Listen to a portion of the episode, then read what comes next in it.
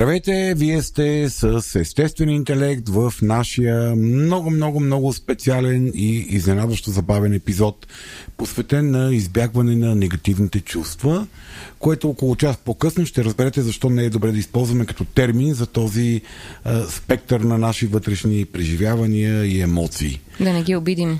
М- да, и да не си ги забраним.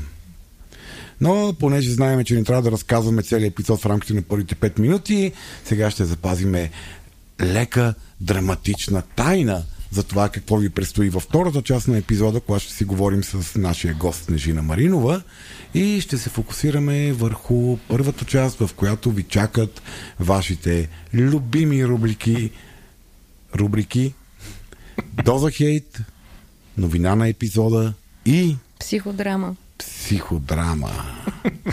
Единственият човек, който не сте чули до, тук- до момента, чухте ме мене, Слави Стоев, чухте Мариана, моята И прекрасна партньорка в този, в този проект, това приключение, естествен интелект. И сред нас е, залагайте, ако слушате повече един човек, залагайте Владо или Еленко е с нас. Изненада, Владо съм. А, честито на загубилите. В първия епизод с нас е Владо Каладан, с който ще минеме през трите рубрики, които той така и не научи традиционно. А, така е, Слави. Благодаря ви. Много се радвам, че сме заедно тук. Отново в моя хол.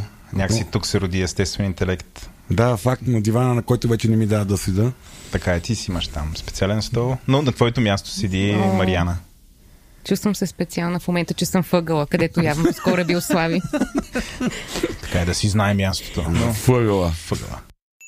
Преди да продължите със слушането на подкаста, искаме да ви кажем, че това, което ще чуете по-късно е само и единствено нашия опит, съчетан с мнението на експерти. Това не са здравни консултации и ако имате нужда от помощ, то, моля, потърсете услугите на професионалист. Вярваме, че имате глава на раменете и взимате свои собствени решения. Също така, трябва да знаете, че водещите на подкаста често използват език, който не е подходящ за деца, а и за някои възрастни. Ако това не ви притеснява, давайте смело напред. Новината в този епизод е много свързана с нещата, които дискутираме в втора част. Свързана с това как ние стереоти- сте- стереотипизираме и се подлъгваме сами себе си за това какво изпитва човека срещу нас, в зависимост от това какъв е пола му. И обратното. В зависимост от това как възприемаме неговото емоционално състояние, ние предполагаме какъв е пола му. Тоест, нашето, нашия предразсъдък, свързан с емоциите на хората, е толкова дълбок, че дори на база на емоциите, които ние разпознаваме, ние сме склонни да взимаме решение и да предполагаме какъв е пола на човека. Това е така, експеримент, изследване. Под каква форма всъщност се случва то- това заключение? Да, това е изследване, което е направено в университета в Есекс, в който а, правят. А, основ, основната им цел е да разберат до каква степен нашите предразсъдъци влияят на оценката на пола на човека и да разберат кои части на мозъка се активират и се включват в този, този процес на оценка. Това, което правят те, е, че създават. Тук Мариана прави физиономи, неясно ли го каза? Не, просто шум, шумках с бомбонче. и- Тя шум, шуми с бомбонче и аз понеже нали, наблюдавам самия запис и я чух веднага, я забелязах и тя така супер виновна. Стрелна ме с поглед и аз оставих лукчето да не шума и да не Айде, развалям вземи си го, запис. айде, може, може, даваме ти. Да. Ти как предположи, че чувства Мариана, когато си я стрелнал с поглед? Най-вероятно не, не е било окей. Да, да, ма как по-точно? Чувство, какво чувство? И според мен не, такова гузна е, страх е било от мен. Че ще, кажа, ще, ще го разкажа в, в епизода, който очевидно го правим. Ако ти задам въпроса според тебе, Мариана, от 1 до 10, колко според тебе е гневна? Какво би допуснал? В момента ли? Да, в тази ситуация. Ми... Сега, понеже ти ме, ти ме караш... По принцип няма да ми пука. И то не ми пука. Аз съм от този вид хора. Защото аз съм въоръжен с правотата си. И в този момент, нали, аз съм способен, така, независимо от чувствата на хората, да ги... Да, бе, не ти пука. а според окей. мен а, не я познавам толкова добре, но според мен не е особено ядосана, защото тя знае, че ние тук сме се събрали, работим го това нещо и знае, че по принцип сме доста чувствителни на всякакви шумове и така нататък. И може би осъзнава грешката си. Но със сигурност ни е приятно. Вече не съм до голяма степен сигурен как тя управлява тази емоция. Може би иска и да ми извие врата. Нека тя mm. да си каже. А, по-скоро, ми, може би по-скоро срам беше. Mm-hmm. Все едно са те хванали в... Yes. в, в крачка. В крачка, да. Все едно mm-hmm. си, опитал си се така леко тънко, нелегално да си отвориш едно лукче изведнъж те стрелват с поглед, че всъщност те виждат. Тоест по-скоро чувството е срам. Mm-hmm. Добре. Тоест в тази ситуация Владо е познал, но това, което казва това изследване е, че ако Мариана беше мъж, е много вероятно ти да беше допуснал, че тя може би се ядоса, че и правиш забележка и това, което би казал е сега, извинявай, искам те ядосвам, но моля те не дай звукчето, защото а, нали, влиза в микрофоните и дразни хората. Всъщност това каза това изследване, че на базата на пола на човека ние правим едни автоматични допускания за това той какви емоции изпитва в различни ситуации. Да, т.е. аз също, да речем, Владо като ме стрелна с поглед, аз по-скоро ще кажа, окей, може би се ядосан. Да, Владо може би е ядосан, да, а не е разтревожен, че това пречи на, на, да. на чувоемостта, че натоварва е, че редактора. Някой, да, да, да, да, че някой е тук mm-hmm. прави едва ли не нещо против правилата, бла-бла. Нищо да. такова. Е, това е което казва това изследване, че на базата на пола ние допускаме какви емоции изпитва човека, но още по-парадоксално, на базата на емоциите, които разпознаваме, ние допускаме какъв пол е човека. Тоест, в нашия мозък има един дълбоко вроден, вроден предразсъдък, каква, кой пол какви емоции изпитва. И това, което те правят е, че създават, а, само да цитирам коректно, а, 121 образа, аватари, изкуствено генерирани аватари, които са умерено полово индиферентни, но имат много ясно изразени емоционални е, експресии в различна степен на, на, на, на яснота на експресията. Тоест, по-малко намръщени, по-намръщени, по-малко виснали устни, по-увиснали устни. Тоест, без някакви такива супер разпознаваеми белези, тип без супер... мигли, коса, Да, без устни... супер разпознаваеми вторични полови белези и без супер разпознаваеми а, да, прическата е вторичен полов белег. Да, не, не много ясно разпознаваеми полово лица и генерират а, аудиозаписи на, пак на 121 а, и хората говорят, как се казва, семпли някакви на, на говор на хора, които отново са модифицирани така, че по честотата да не мога да определиш този човек мъж или жена, не са отчетливо полово диференцирани, но са много ясно емоционално диференцирани. Тоест много ясно дали човека плаче или е ядосан. И има скала между, нали, между много, много плачещ и много ядосан. И дават тези а, аватари, тези изкуствено генерирани а, сигнали на 256 участника, които са полово микснати. Тоест изключват по, половата разлика. Това, което оказват, установяват те, че независимо от пола на възприемащия, т.е. и мъжете и жените, в еднаква степен на базата на емоцията допускат какъв пол е това, което слушат или виждат. Какъв пол е човека. Т.е. този глас дали е на мъж или на жена, или този визуален образ дали е на, на мъж или на жена. Което доказва, че всички ние имаме много, много дълбоко вродени стереотипи за това коя емоция на кой пол принадлежи. А в изследването посочва ли се всъщност а, така, от гледна точка на стереотипи, кои емоции към кой пол? Да. да. Е, я да видим Владо доколко разпознава личната си стереотипизация. Според тебе, Владо, гнева на кой пол се приписва? Е, 100% на мъжете. На мъжете. И тагата се приписва mm. на жените. Да, мъжете не плачат също. А на мъжете какво друго? Защото аз не мога да се сета за нищо друго, а легитимно разпознаваемо, освен гнева. Владо? Не знам. Аз, в принцип, много никак не обичам такъв вид а, стереотипи. Нали, за мен това попада в изма, очевидно. Mm. И към мъже и жени. И затова въобще не знам, а някакси съм си го избил от главата въобще да приписвам такива неща. Със сигурност, нали, знам, че мъжете са на книга по-гневни, по-първични, Еуфория, по-емоционални. Жените по-такива, по-дипломатични, по-обрани. Нали, има такива Нали, това, за това съм го чувал. Да. А, но аз абсолютно не вярвам в това и И не знам, всъщност. Но най-вероятно изследването го казва. Много добър въпрос, Мариана. Аз, аз сега си представих си, в смисъл, представих си някакъв хиперболизиран мачо образ и освен, че мога да си представя как нали, се напъва се и крещи нали, яростен, мога да си представя някаква екзалтация. Тоест, както пак някакъв пълен стереотип нали, от победа, нещо такова, някаква еуфория, нещо такова си представих. Да, триумфа, изразяването на триумфа. Да, не знам mm. точно като чувство какво е. Да, и друга много приписвана на мъжете емоция е, да казвам, кажем, мерак. Унази хипотеза за винаги готовия мъж, Потен, който... Потент, нещо такова, потентния... Да, онзи, който винаги нали, ходи, ходи бройка и всеки един момент, като му намигнеш и той е готов да се метне и да, да, да, да опраши намигналото. Mm-hmm. И това и до там. Малко по... Във втория епизод, Владо, ти понеже не участваш в записа на втория епизод, там няколко пъти така групово публично се помолихме трите тримата говорещи по темата за негативните емоции да сложите дисклеймера няколко, няколко пъти в епизода.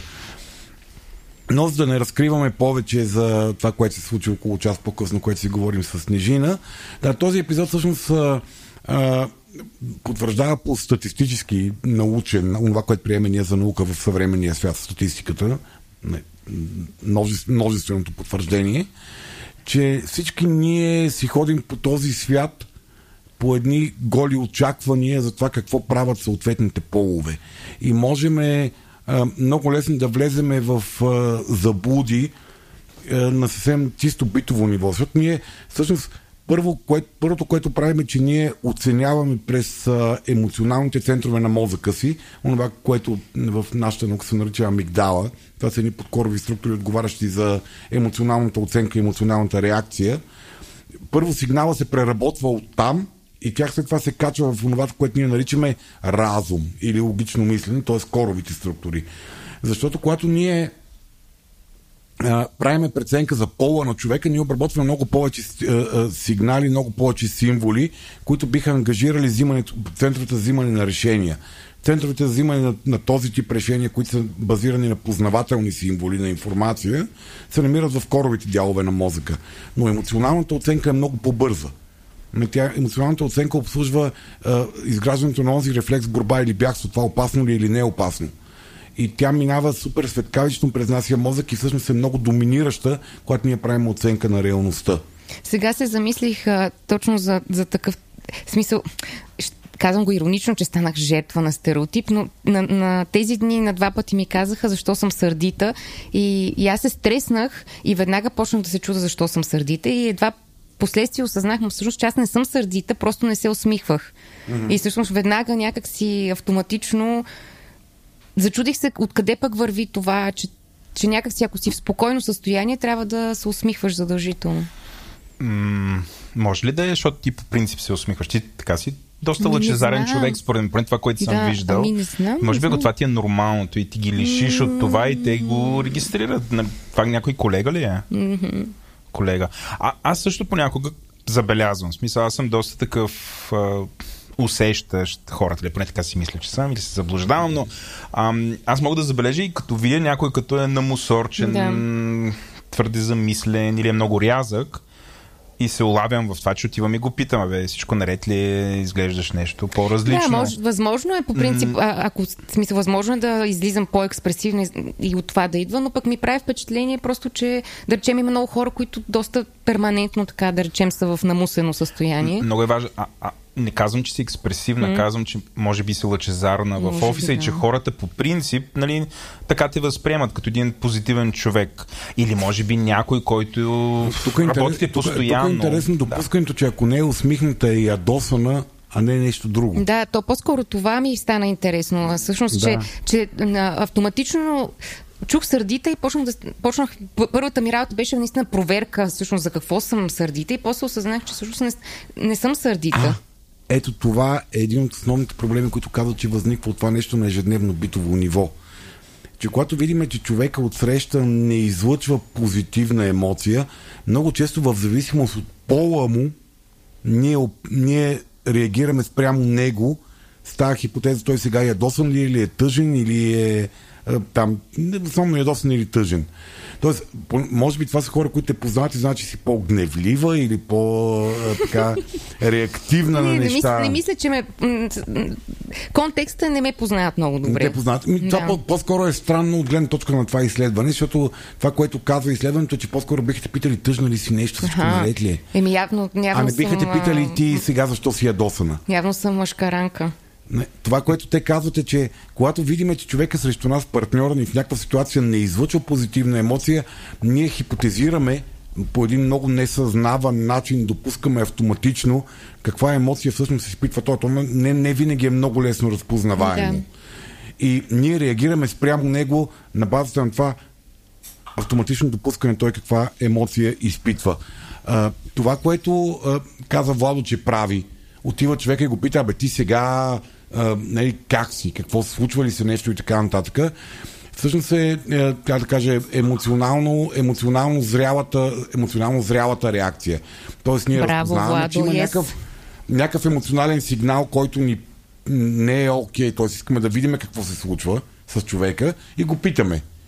Това, което ние хората всъщност много често правим е, че ние го питаме ти сега, защо си ядосан, ако е мъж и всичко наред ли е, което натъжава или мога ли да ти помогна? А, мога ли да ти помогна, ако е жена? А всъщност тя може да е ядосана, точно защото и се буташе в ръцете. И ти като отидеш да й кажеш, тя да е ядосана, ти викаш, защото тя е тъжна, има нужда от закрила и подкрепа. Отидеш и кажеш, мога ли да ти помогна, което какво прави? Ядосва е още повече. Така е, да. Да, всъщност ево на Владо, защото и на мен ми се струва, че това е най, така, на, как да кажа, най-уважителното към емоциите на другия човек. Хем да демонстрираш загриженост, хем да не, да не лепваш предварително етикета на какви са неговите чувства, без да си наясно всъщност. Да, и то най-малкото е, е форма на интелигентност, от гледна точка на това да се ориентираш в ситуацията, за да мога да планираш е, поведението си. Тоест да разбереш този Опитваш отсреща... почвата. Да, опитваш почвата, за да разбереш какво да правиш. Този среща какво му е. А да, това го... Нали, ос- освен, че съм човешко същество и според мен е някакси така е редно. В някакви моменти, като видиш, че някой е... н- не е себе си, а, не е да окей нещо. Да, не е окей да го попиташ какво става, ако примерно това продължава повече от един-два дена, може би, нали, не веднага. А, а, това го учих на един тренинг по лидерство, където а, ни учиха примерно нали, как, как да говорим с хора. Колкото да е странно, ходил съм такова нещо. А, и, и, и всъщност едно от първите неща, които ни казаха е някакси като викнеш някой, примерно ще му дадеш обратна връзка, той не се справя добре или се справя добре, и да започнеш всъщност той къде се намира, да го питаш как си. Нали, Това е много важно. Заради, както ти каза, да разбереш той къде се намира. Може да има някаква драма вкъщи, може нещо да се случва, може.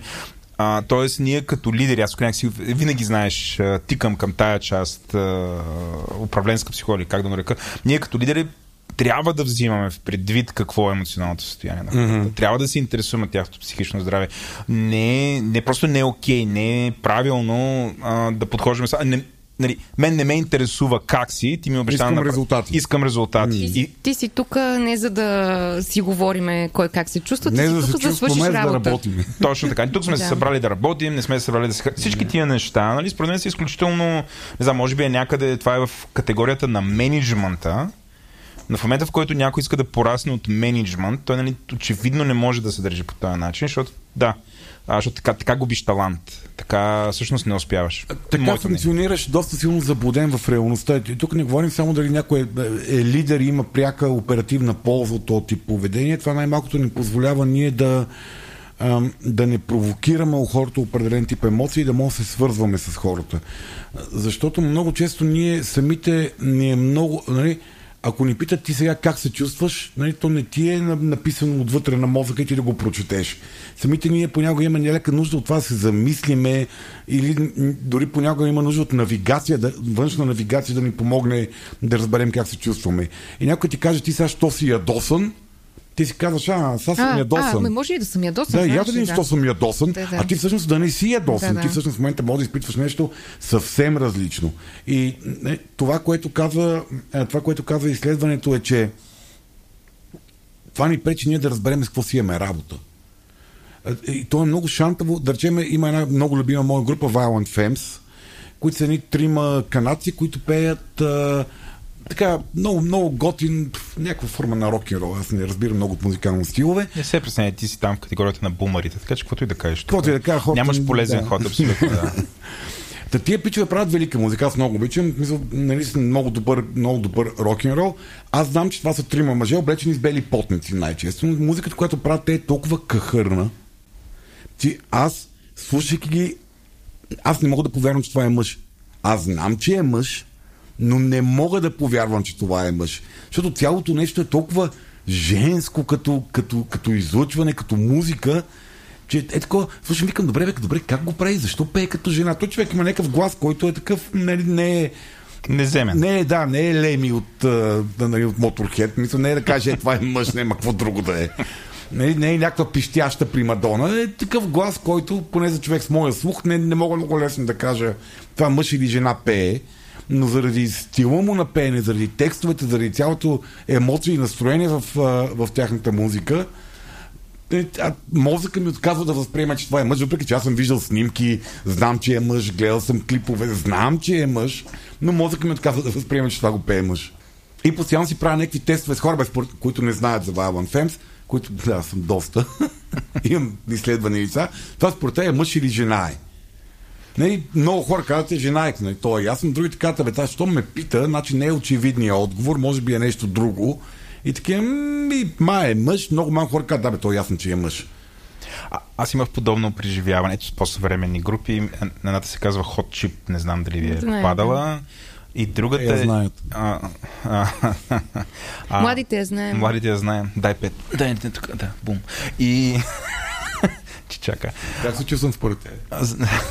Според мен, според мен ти е се тая, защото ти вече си на такава възраст, че каквото и да ти се случи... отдавна съм го приел. се тая. И тук децата не ще страдат. Но а, и другото, което ми, се- наистина на, може би 5-6 години ми се слу- случи с един а, а, мисля, че е израелски певец и сега сигурно ще му бъчър на името Асаф Авида, нещо от сорта беше, който а, аз така доста сериозно. Ай, виж, тя как хубаво пее. Съм показал и може би месец след това откривам, че а, всъщност този артист е дама. А, което просто ми беше странно. Не ми беше странно, о, как и... Това не е редно, нали? Ами просто, нали... Как се заблудих? А ти заради песен... начина по който пее си решил, че е... Заради гласа. че е по-скоро. дама, да. А той всъщност е, Е мъж. Нали, той е мъж, да. Mm-hmm. Но, но, е дама. Нали? Той пее много високо. Просто, нали, как се заслушаш, нали, не знам, това може би е първата система, нали, това в главата Да, ми е. автоматично те допускам, Това е женска. Смисъл. Да. И, и, после като се окаже, че грешиш, си кажеш, «М, това е интересно, нали. Търсено ли не? А то е много трудно да пее а, със сигурност нали, толкова високо. Мариана. А, не, не, нищо. Аз щях да кажа, че всъщност а, така усещам като жена, може би някаква нужда малко да си олнем гнева жените, защото усещането ми е, че някакси не е позволено да се ядосваме. Не. Еми, че в Няма момента, право. в който една жена се ядоса за нещо и става истерична, луда, нестабилна, в смисъл автоматично автоматично изведнъж ще изхвърляме от а, зоната на нормалността, mm. нали? За разлика от мъжа, нали, който е пешенът и а, де да знам, вярва в нещото, в което или иска нещо много силно, нали, някакси легитимиране. Така че специално за гнева аз а, така смятам да си го на... Дайте ми гняв! А, и последно да ви върна на това, което си говорихме, нали, защото по, някакси, по някакъв начин излязах такъв много, много добър в това, Много което... емоционално интелигентен. А, да, не винаги е така. Искам да дам и лош пример а, в една такава ситуация, а, което може би по... той, е- той е свързано с това изследване, а, защото понякога не ходя да питам как си. Ами, а, с някои колеги, които знам, че имаме много близка култура, аз си позволявам така по-фриволно впечатление. Някои биха го нарекли леко така бро-култура. Смисъл, че сме близки приятелче, да, не е нали, бро-менталитето, което е някакви машкарски там, сексистски гадни работи. Но а, в тази ситуация аз не ходя Нали, аз съм се улавял, че не ходя да питам как си, ами отивам по някакъв начин да, в главата ми да чир на човека през шега. Mm-hmm. Такова е, мога да релейтна с епизода, предишния епизод, mm-hmm. а, вашия, което това с шегата не работи добре. Само това мога да кажа. Особено ако е шега свързана с по някакъв начин с самия човек, защото аз имам такъв клас шеги. Да, много е, много е рисковано, защото не знаеш как човек ще я приеме. Вадо става дума за мъже, нали така? В смисъл... В конкретния случай е мъж. Да. То ай ти. Не, не, не, не, не, пак да кажа, Да, доста е това diverse при нас. Айде, стига, стига. Но конкрет, конкретният пример е... Да, да. А, конкретният пример е а, мъж. А, видях го, че е доста кахърен. Отидох, а, пуснах шега с него самия. Това доведе до огромен гняв. Тоест, аз съм вече колко 43 години, почти имам доста така, близо 20 годишен опит. Ръководен все още правя такива грешки. Нали? И после да, си това е много- анализирам. това е- това е много човешко. Говорихме си го заедно с него и така нататък. Но ето, примерно, такива грешки все още правя. Нали? Да, хумора като безопасния начин да говорим по трудни теми. Това е, това е, което е, да, да не се връщаме и към предния епизод, ако може. Че...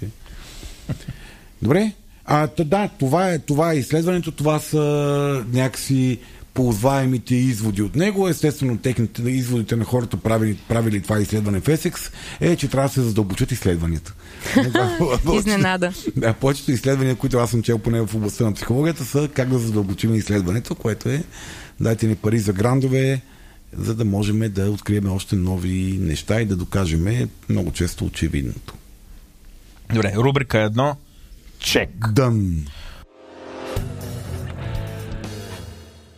Мариана да каже коя е следващата Ех. рубрика. А, да ви, Мариана. Да видим да ги си помни. Доза хейт е следващата Е, рубрика. Доза няма. хей. Виж колко Много е по-добра от мен. Нали? Аз така не ги запомних. Да. Три пъти я записвала с тебе. Помни И рубриките. помни. Защото е жена. Голяма работа. Защото е жена. Те жените са така, нали, да. Слави? Защото ги е страх да Но- объркат и много повече. Вижте, сега е горда, не е гневна. Напротив, е горда. мразим. Не, горда Истински съм, мъже я признават. Е, е. по-скоро, по-скоро ми е забавно, защото имам отвратителна памет и не помня, в смисъл не помня неща и като цяло ме кефи. В смисъл приятно ми е, че съм в предразсъдъка, за жалост не е истина, но, но въпреки това беше хубаво за малко да съм нормална жена, Да си помниш останали жени. Да Да, си Ти знаеш, жените по принцип са по-съвестни. Те са се подготвили. Старателни. Старателни Прецизни, са, да. при, прецизни, такива работливи пчелички. Знаеш как е, нали? Слави? Да, ми жени. Е, жени, да. Колко по-зле може. Може и по-зле да стане. Може и, и, ще стане И ще по-зле. стане, защото в доза хейт днес ще си говорим за разни неща, актуални. Добре, я да видим сега как да го формулираме. Да, Давай да, ти. Ще си Давайте. говорим за позицията на неутралитет в а, така в по-общия и смисъл и по-персоналния смисъл. Тоест, ще си говорим за това, можеш ли наистина да заемеш такава позиция в а, спрямо някакъв изострен конфликт, mm-hmm. а, с която да угодиш на абсолютно всички и да не го изядеш накрая ти самия. Абе, кажи си го там по българската поговорка. Какво казва българина? Аде? Е, преклонена главица? Аха, аха. Какво бе? Сабене Сабя сече. не е сече, да, да, е сече. Чакай, че аз като казах, какво каза българската история слабене те сече, как въобще сме стигнали до хипотезата, че слабята ще ни подмине. Калибър не те удря. Така по-добре ли ти звучи? Ами виж, значи ето, смятай гения. Аз като, ти като тръгна да кажеш българската приказка, каква е, викам, боже, това нещо нецензурно ли трябва да кажа сега, но не, не. Okay. Топът не са Кой малко. усещам малко към, малко към всички българи. Да. нецензурно. Усещам, нали, възраждане ще потропат на вратата, ще кажат, тук се говори лошо срещу българите. Една жена Не. го каза. А, е, да. Жена говори за българщина. говори Това е забранено само по себе. Доведете я. Да. Тъй, А, Това е да. на Слави любимата тема, така че той може да отпочне А, е тази любимата ми тема. неутралитета и... Той къса синджира вече, айде да му даваме думата тук. Да, а, всичко, което кажем от тук нататък не изразява или не взема нито една от позициите, свързани с това как, как трябва, какви трябва да са нашите реакции О, спрямо о, Украина. Значи ще бъдем неутрални, така ли? А, не, няма да, няма да замърсяваме хората с нашите позиции, за да могат да слушат фокусирано това, което искаме да кажем, защото то е на много други нива. Прав си, Слави, така ще Ако направим. излезем от злободневното, не го използваме просто като повод. Онова, което след дълги дискусии, какво да нахейтиме, защото всеки, всеки привлаче една мършичка тук в центъра на хола на Владо. А той избор имаше. Ох, Боже. Ама Този- всички много бър... Значи ние... Аха, аха, да го такова и то вече е умряло. Ли? Да, да. Напоследък е много така ивентфул времето. Много Да, има хейт. доста- Трябва свеж хейт да, да има. Свеж хейт. Свежа доза хейт. Да, и този е свеж просто защото е хроничен. Нали, той е така да се Винаги каже, е актуален. Да, Вечният наблюдав, хейт. наблюдаван от векове а, феномен, който е, си е винаги свеж. И в момента новото, новия му аватар на свежест е онова някакси много дълбоко облегчение и удоволствие, което а, цари в общественото пространство, че видиш ние хем не даваме оръжие на Украина, т.е. ние не вземаме ясна позиция в този конфликт, който е ценностен конфликт. Не, ние сме като повечето страни на, на този свят, ние сме в позиция, в която трябва да заявиме ценностната си принадлежност по някакъв начин. Дали е правилно или не е правилно, коя е верната позиция, не коментираме това нещо. Но в един свят, в който хората заемат ценностни позиции, ние отново сме в добре познатото ни послание от а, а, трибуната на Политбюро, където Държивков каза какви, каква е реакцията на перестройката? Снишаване, снишаване, снишаване. То ще мине и ние се изправиме и ще сме цели. Не? Ние това правим в момента.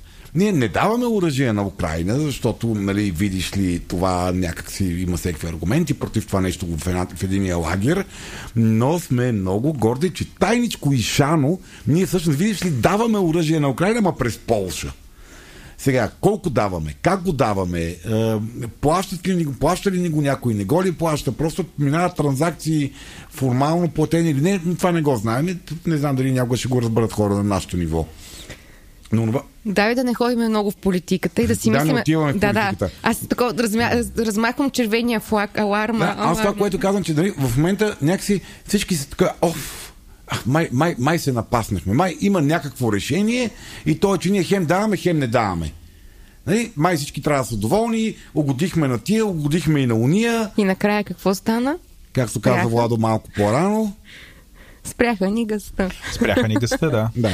Казано малко по-директно, хем, хем си го лапал на всички, хем накрая ти спират гъста. Радвам се, че тези да. думи излязаха от устата на Слави, не от моя. Владо, искам да Владо, Владо цитирате, нали? Точно така, това е точен цитат, аз казах това, но аз казах, и накрая те плющят или нещо от сорта. Е, да, да, е, леко така. Да, го... При нас изпират газа. Да. да. А, и това е някакси. А, има едно такова, добре, с тази тема я решихме. Ето, нали, окей, не даваме, ама даваме. И ние сме окей okay с всички. Проблема на цялото това нещо е, че накрая те плющат. Нито една в този, в този толкова дълбоко разделен по тази тема свят, никой не те припознава като свой човек, на който може да се вярва. Добре, аз, аз като човек, който е попадал в личен план в такива ситуации, в които много често тая, така, това желание да всички да са доволни, всички да са щастливи, а, не просто да няма конфликта, всички да са доволни и щастливи, усмихнати и ти да си доволен и щастливен и усмихнат, а, са завършвали в някакъв пълно мазал, в пълен mm. провал. Mm. Никой не е доволен а, и щастлив и усмихнат и много често и ти си Накрая леко намразен. Всички те сочат с пръст. Да, леко си mm. намразен от това желание е малко така. Абе става мазал. А, това, м- въобще то подход а, всичко да, някакси да имаш всичко, т.е. отказа от избор. Mm-hmm. Сега, от психологическа гледна точка, какво е това? Някаква а, нежелание и невъзможност да поемеш отговорност, страха, това е страх. страха. Това е страх. Страх. Okay, тревожност, страх. тревожност да направиш избор. Защо? Ама да не се минеш ли, това е ли е проблема? Зависи. Всеки, всеки избор има много неприятното свойство, че ти губиш всички останали опции. И то това е големи, големи, голямата трудност да правиш избори. Когато ти избереш нещо, губиш всичко останало. Поне за определен период от време да. в определена степен. И когато ти си много дълбоко не, неуверен в или в собствената си идентичност, кое за тебе е наистина важно, или в собствения си капацитет за справяне с последиците от изборите, е много вероятно ти да избягваш взимането на избори. И това, което казваш ти медиатор, медиатор е съвсем друга бира. Медиатор е човек извън конфликта, който се опитва да помири двете страни. Но когато ти си поставен за ситуация да не си, никой не ти е казал, айде ти си медиатора ти нямаш капацитета, ресурса да поемеш ролята на медиатор, а си човек, който всички го питат, а ти от кой си сега? Тоест, тоест, по някакъв начин си въвлечен в конфликта. Да, ти, си, ти трябва да вземеш Косвено страна. или пряко. Да. И едни ти казват, ама ти трябва да си с нас, защото еди какво си, други ти казват, ма не ти трябва да си с нас, защото еди какво Тоест най-добрите ти приятели се скарват и се мразат и ти сега се чудиш с единия ли да излезеш, с другия ли и с двамата искаш да излезеш, ама да не обидиш единия, да не обидиш другия и накрая и двамата ти се обиждат. Да, и не, че в тази ситуация ти не е... си прав. Нали, когато да. става за твои приятели, никой не може да принуди да спреш да обичаш единия, защото се е скарал с другия. Но в, тук в, в тази много по-сложна ситуация, в която ние имаме различен тип официални и неофициални обвързаности, е, ние, се, ние изпадаме в една много сложно разкрачена ситуация, в която взимаме типичното решение на Андрешко. Нали, привидността е едно, реалността е друго. И аз много дълбоко страдам от идеята, че каквото и да се случи от тук, нали, ако стане ядрена война, няма значение. Но ако, слава Богу, това на което всички се надяваме, не се стигне до апокалипсис и света по някакъв начин отново стигне до някаква, някаква точка на, на нормалност на това, което се случва, нито една от двете страни няма да каже, е, то беше с нас. Не, този ще го подкрепяме, защото той беше с нас. Този е човек, този е надежден партньор. Mm двете страни ще продължат да ни възприемат като подобен тип а, безгласни, безсловесни, безволеви а, субекти, които могат да бъдат експлуатирани. И никой няма да застане зад нас, за да ни подкрепи. Освен конкретните си конъюнктурни интереси, как да ни използва. За това, което ми пресня, че така не се създават трайни съюзи. Защото никой не ти вярва всъщност. Да, тук малко много политическо ще стане. Предпочитам да не казвам много. Не, не, то е чисто, чисто психологическо, защото. Да, да, често... се опитвам психологически да го разбера, защото някак си се отивам в някаква политика, международна политика, интереси и така нататък. А пък ми се иска да разбера се едно, кое е това нещо, което и на микро, и на макро ниво всъщност би трябвало да е едно и също. Несигурността, липсата на някаква. Страха, страха да вземеш, да, предпри... да вземеш решение, да предприемеш поведения синхронни с това решение. А този страх идва от липсата на някакво уверено усещане за това къде се намираш ли? Да, да, не, то, то е свързано, с, както казах малко по-рано, две, две са основните причини. Липсата на ясна идентичност, липсата на да знаеш това, кое е ценно за теб и да имаш първо, и второ, или, и, или второ, а, да имаш а, смелостта ти да заявиш позицията си ясно и категорично и да понесеш последиците от това, че си заявил позицията си. Да, може. А, пак на мен ми идва някакво усещане за думата отговорност някакси, т.е. да си ownеш, както се казва на английски. Own your в смисъл, дете се вика, дори да направиш грешния избор, да знаеш, окей, това е, аз направих грешния избор. избор и си мога Сгреших. да понеса последиците. Да. Не? Като тук, нали, когато говорим за каз... теза като тази, това е много по-сложно. Нали? Много повече неща се преценяват, много повече фактори влияят върху това нещо, много повече информация се противодейства, ма някакси поведението на това, което случва, поведението на държавните ни мъже не ми изглежда мъдро. Не, и всички, т.е. много финно преценяват някакви различни аспекти на, на реалността и предвиждат бъдещето или нещо от този род. Това за мен е обикновен паритет в който всички ние се облегчаваме, че сме намерили решение. Добре, а, аз пак смъквам на по-микро ниво. Тоест, то не е и много микро, де, но да речем ситуация, така популярните ситуации, за жалост, в последно време, семейен скандал на съседи и ти чуваш, обаче преценяваш, че не е твоя работа. Има ли нещо сходно е в тази настройка? Избор. Това е много ясен избор. Това не е избора между това да, да се намеса или да не се намеса, а, ако вземем този пример, mm-hmm. нали, от една, чуваме, че там се случва насилие. Нали, семейен скандал, да, да, нали, но как се случва насилие в съседния апартамент. И ти от една страна искаш да го спреш, от друга страна да, къде да се забърквам в проблеми. Е, онова, което мога да направиш в тази ситуация, т.е. мога да направиш няколко неща. Може да отидеш да позваниш и да се ангажираш с проблема можеш да решиш, че не е моя работа, няма да се ангажирам с този проблем. Онова, което обаче ние правим в момента, според мен е, че отиваме, звъниме на вратата и бягаме. И си викаме его. Нали? Дори това не правим, Слави. Ние пускаме силна музика, за да не ги чуваме. Ми... И се правим, че това не се случва. И си... Да, м- не, не мисля, че това може да се каже на, на държавно ниво, че е точно така. Мисля, в момента просто е, разпространяваме е, абсолютно разнопосочни сигнали не е към околния свят. Да, да абсолютно неконсистентно. И се утешаваме с такива е, форми на облегчение, като бе ние не пращаме оръжие, но всъщност нали знаеш, че пращаме. Аз даже почвам да се чудя, в смисъл, Ясно е, че няма, че много, много е сложна ситуацията и защо не е толкова лесна, колкото нали, някакъв семпъл избор, но до голяма степен имам чувството, че самото българско обществено мнение моделира всъщност тази липса на консистентност. Да, да, Не това е- само на това е ниво черта на- международно Това е ниво. черта на националния ни характер и нали, другия голям проблем. Аз мисля, че основната причина на, за това нещо в България е липсата на национална идентичност. Мисля, Да. от, от двете възможни причини, които казах, мисля, че ние по-скоро сме още много дълбоко на, на национално ниво, като, като, като идентичност на нацията, сме много дълбоко объркани всъщност ние за какви ценности седиме. Нали, дали заради тихото мнозинство, дали заради нали, това, че причини могат да са всякакви. Нали? Няма, не искам да, да изпадаме вече тотално в някакъв анализ на нацията, но, но това, което се случва, всъщност е точно това. И, нали, и, и е леко такова. Ох, добре, тази с тази тема мълчи, повече мога да не се занимавам. Нали, е, го пращаме оръжие, ма не пращаме оръжие, всички са доволни, не всички знаят, че ние всъщност работиме за тях. Онова, което се получава, че всички знаят, че ние не работиме за тях. Накрая. Да. От двата стола. Еми, Аз усещам момента, че като че ли изчерпахме mm-hmm. хейта, така мина ви на вас. Искам да ви върна към новината. Защото забелязах нещо интересно в примерите, които всъщност ние даваме. И това, по принцип, нещо, което съм го забелязал. Не само между нас, и в други разговори. И винаги съм се чудил какъв бил контекста да го обсъдя и мисля, че стигнах до този Я да видим какво да, понеже вие така ме гледате как аз се омълчах, знаете, децата като се омълчат и като седят такива, или са напълнили гащите, или някаква емоция. Вадо напълнили гащите, Или си, или си ядосан, защото си мъж. нито едното, нито другото. А но, значи насирането е позволено на мъжете, така.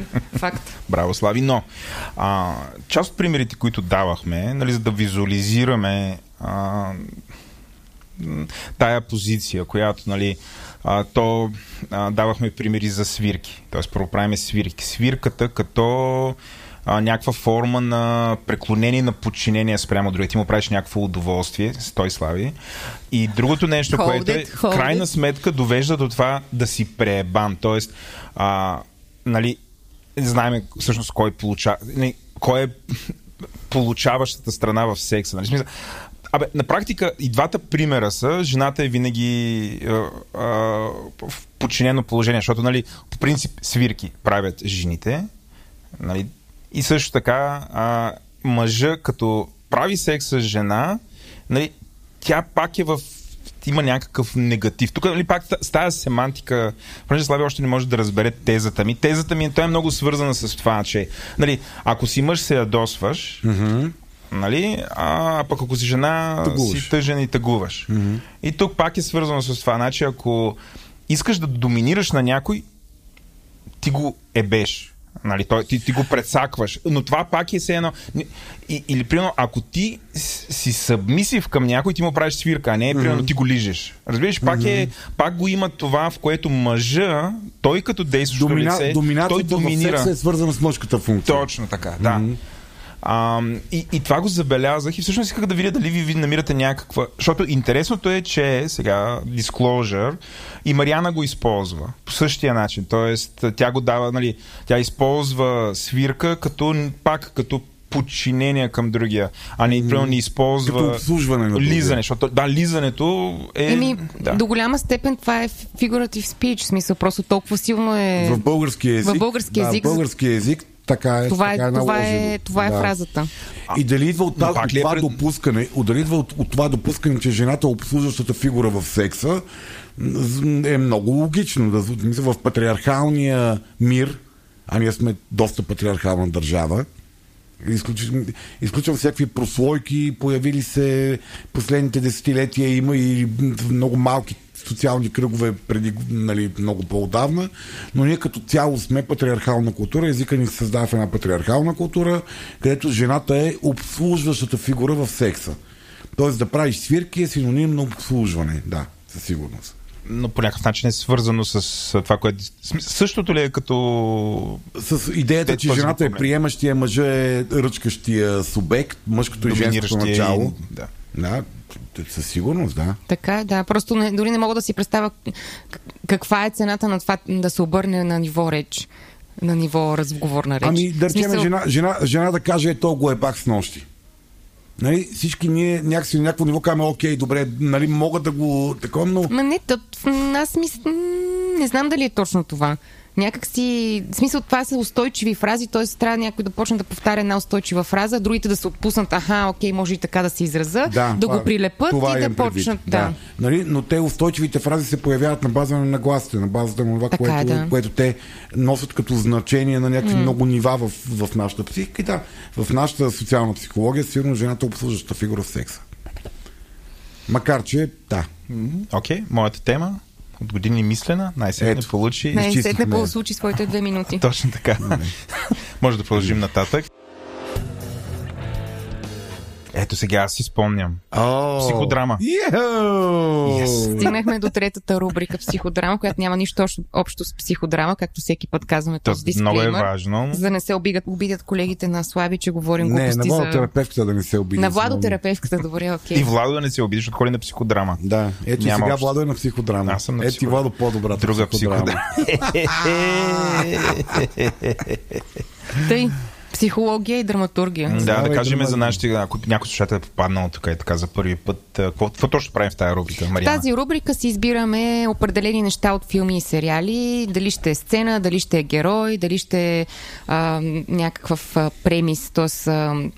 сюжет или тема а, и ги разглеждаме от психологическа гледна точка. И всеки път предизвикателството е да изберем нещо, което всички сме гледали, поради ограничения кино, На кино Слави, разбира се. капацитет на Слави, Да. който между другото не е толкова ограничен.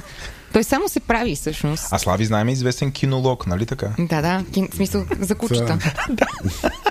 Да, ние знаем какво е кинолог. Тази ми да кажа, шега, че защо трябва да се двама-? Двама от трима стаята знаят какво е кинолог. Знам.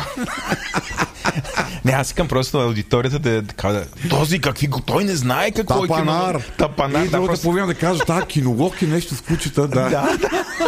Или някой каже, Знаех си. Какво е кинологията? И да отидат да кажат, а, гледай, ти научих нещо, да. Ох, Но- колко адет Валю има този Толкова, епизод. толкова е, айде, да разлиш, епизодът тежи. Тежи, в Тежи наистина, продъмва пода. И днес ще си говорим за един филм, който вече не е толкова актуален. Преди няколко месеца беше Да, по-актуален. избрахме го, защото съм го гледал. Но Слави го е гледал, което винаги е плюс 10 000 точки. Затова ще си говорим днес за Don't Look Up, който между другото всъщност си беше голям хит преди няколко месеца. Да, наистина от най- едно от най-гледаните неща по Netflix. Аз имам чувството, че е най-гледания филм в Netflix, ако трябва да съм Но честна. имаше нещо такова. Какво да имаш такова чувство, кой е най-гледаният филм в Netflix? Защото Netflix никога не си изкарват а, стат. Ти знаеш, те са жени, чувстват, не знаят славите, не действат. Експериментирам, кога ще ме удари с е на микрофон. тъжи. На- на тъжия с тази Е, те, реплика. жени- те жените не се гневят така. Въпреки, че се смея. Ега ти сложните емоции, дори аз не ги разбирам. Тъй, филма е Don't Look Up. А, филма беше... Това преведе ли се на български? Има ли Не устойчив гледай превод? нагоре, може би. На Netflix, с- не знам как го правят това, но на нашия пазар и не превеждат нищо. По принцип не съветвам хората да гледат Netflix, освен Бе, Netflix доста пропадна. пропадна, освен ако не пуснат Better Call Saul. О, там ли, там ли пускат? Там ли го пускат? Там е и в момента тече, бейби. Да, да, да, знам, че почна, но аз съм забравила вече. Как ме нарече? Бейби, А, бейби. Не, не, виж, ако е в контекста на. Better Call Saul, позволявам. Може, да, Там да, можеш да, ме наричаш бейби. А, се. Записвам си. Ох, да, и Better Call Saul трябва да... Почна, но да се върнем на Да, Don't да, да, Look да, Up. да, да. Точно така. Връщаме се обратно. Окей, okay, филма е Don't Look Up. А, м- беше релиз на тесента. А, като цяло излизането му така малко се забави заради пандемията. Той м- започна снимки преди пандемията и беше всъщност а, на, написан като коментар, а, сатира, а, коментар за глобалното затопляне и отношението на държавите към глобалното затопляне, след което не щеш ли се случи пандемията. И всъщност този филм, излизайки, стана като някакъв а, така вторичен коментар на всичко, което се случи mm-hmm. в рамките на две години. Стана гигантски хит. А, някакси беше малко... Абе, трябва да го гледаш. Хората ли го харесаха или не. Аз... Абе, безплатен филм с Леонардо Ди Каприо и Дженнифър Лоренс. и, Нали? A Bunch of Other People. Да, безплатен, защото... Мерил Стрип Да. и кой ли още не е. Казвам набързо премиса, доколкото го помня, ако нещо бъркаме, поправете. Двама второразрядни астрофизици правят огромно откритие в, своята невзрачна база, не знам си къде, в Мидуеста, примерно, че към Земята се отправила една комета, чиято траектория ще свърши право в Ще се Земята. събере с нашата. Следствие на което просто всички ще изчезнем. И те всъщност се пускат в едно приключение да информират обществеността за това гигантско откритие и да се опитат да помогнат на човечеството и в общини срещат голям отпор от всякакъв характер. В началото никой не им вярва. В един момент вече, когато става така по очевадно и вече дори в небето мога да видиш кометата, почват да им вярват, но отново някакси медийния шум отнема от а, тежестта на това, че всички ще умрем и всъщност остава някакси много така реакцията на обществото остава много фокусирана върху това да гледаш ли нагоре или да не гледаш нагоре, mm. която е така метафората във филма за две, двата воюващи лагера. Едните са ам, едните са настроени уж нали, на, на, на страната на науката, на страната на двамата а, физици, а другите са така популистски настроени на, на към героя на Мерил Стрип, която играе нещо като женския Доналд Тръмп, нали? някакъв а, така, супер циничен и леко не, не знам дали малумен президент американски. Доста психопатен. Да, и в общи линии това е, това е премиса. Аз си признавам, че а, сигурно, не знам, може и да има други странни хора като мен, но аз когато гледах този филм, а, гледах го на две части, защото заспах. В първата част защото съм жена, може би, не знам, тук някакви Жените усмивки се... спят на филм. Не, да. я заспах, ето, чу... Anyway, Ама аз съм, не съм истински не, мъж. Но ти си Женчо. Точно така, благодаря ти. Дай пет, айде, признат. Бам. Ужас, не си Женчо, шегувам се. А, тъй, в началото се разревах на този филм. В смисъл, в общи линии в интернет се обсъждаше този филм а, тъпа, тъпа, тъпа сатира ли е или е забавна сатира. Аз наистина толкова се втрещих от а, това колко е реалистичен. Те, особено в началото, този динайл, който цареше в, а, mm-hmm. сред масите, че се, буквално се разстроих и почнах да плача за това, че живея в някакъв ужасен свят и ако това утре се случи, това ще е точно раз, а, реакцията на хората. Mm-hmm. Тъй, това се случи постоянно. Да, а, но в общи линии днес ще си говорим за това как се държат масите в екстремни ситуации. Слави има какво да каже по темата. Тук психология на тълпата ли ще засягаме тя, или елементи тя, на нея? Тя, психологията на тълпата всъщност се мултиплицира на психология на индивида. А, това, което този филм иллюстрира е, когато бъдем изправени пред някаква реална голяма опасност, колко лесно ние позволяваме на себе си или на някой друг да ни отклони вниманието към неща, които са а, много по-маловажни, но всъщност ние влагаме в тях цялата онази енергия, която е предизвикало реалното събитие, което ни заплашва. Тоест, ожесточеността, ожесточеността и въобще сериозността на това, че идва комета към Земята и след два месеца няма никой да съществува вече. Mm-hmm. А, цял, цялото това енерджи ние го вкарваме в това да пускаме мемета, с които смиваме едната или другата страна. Да, ние, ние се да спорим. в някаква позиция и всъщност цялата си енергия сме много, защото тя трябва да отиде някъде. Тя е генерирана, тя е огромна енергия. Ние много лесно много лесно и а, неразумно я инвестираме в някакви а, аспекти на катастрофата или дори в неща, които нямат общо с катастрофата. Защото, нали, и това е, това е иллюстрацията в момента, това, което се случва. Огромната опасност, реална опасност за всички нас е ядрен апокалипсис. Как го каза? Слънцето да изгрее от север ли? Слънцето да изгрее от север. В този, да. този епизод Славия като не в вид с краставицата. И ядрена апокалипсис. от всяка тема, значи накрая хората ще го изслушат този епизод и са метнат през прозореца. Намали с 30% ядрения апокалипсис. Добре, намалявам, оп, намалявам опасността от ядрен апокалипсис с 30%. Благодаря. И си реших повечето проблеми на човечеството. Браво, Слави е онова, в което ние всъщност реалната, реалният проблем ние го изместваме в произволни други теми, които са около темата, която ни тревожи всъщност. Аз сега се замислям, а, нали, в, в филма, както и вече видяхме няколко така нагледни ситуации от реалния ни живот последните 2-3 години, в филма всъщност се оформят два, два връждуващи лагера. Тоест, имаш едните вярват, че те са добрите, съответно и другите вярват, че mm-hmm. те са добрите, mm-hmm. връждуват помежду си. Нали? Но темата са... е да, да гледам нагоре или да не гледам да, нагоре. Друго щях да кажа. А, има ли нещо такова, че а, натурално натурално търсиме антагонист Тоест, искаме да антагонизираме някой нещо в а, лицето на... Говоря конкретно за филма, нали, не за... Макар, че защо не и за нещата, които ни се случиха последните години. Тоест, имаш някакво събитие, което не мога да, не мога да обвиниш някой за тази комета. В смисъл няма еднолично кой да обвиниш. Персонално виновен. Да, да, няма виновен и всъщност натурално толкова... Т.е. търсиш по някакъв начин да облегчиш това усещане за пълна безпомощност с намирайки, си, намирайки си враг. Да. Това, Да, това, е, това е случи по механизма. време на COVID. Същото. Да. Е, основ... Тя и войната в момента е една комета, такава не Тя е една случва. комета, която се случва по- поради причини, които ние дори не можем да, да, да, да изброиме колко много неща не знаем от причините, поради които се случва тази война. Първите, първите няколко дена войната беше една точка там. Някъде паднаха няколко ракети. Mm-hmm. Си викаме, ето те много бързо ще ги приключат. То ние няма да усетим. Може би съвсем малко инфлация. Та, та живота продължава нормално. Тя така продължава, нали? А, Да. Вече почваме да я виждаме така по-голяма тая комета. Не, аз нямам какво да добавя. Просто ми беше интересно за това наистина по, какъв е този механизъм и всъщност има ли друга реакция изобщо? Тоест каква е каква е другата реакция, когато Ами- ами... видиш една комета да лети към Земята? Ако, когато видиш една, ракета, една комета да лети към земята, основната реакция трябва да бъде пичове, те, които събирате данъци и сте поели отговорността да управлявате това, което се случва, какво ще направите тази комета да не ни удари? Тоест отиваш на вратата какво? на президента и почваш да чукаш и ти казваш какво правиш. лично, вие се събирате и започва обществен натиск. Онова, което... Не, аз не казвам, че всички от тези теми, които са свързани с нашата позиция спрямо тази война, са маловажни. Малко по-рано казахме те защо са важни.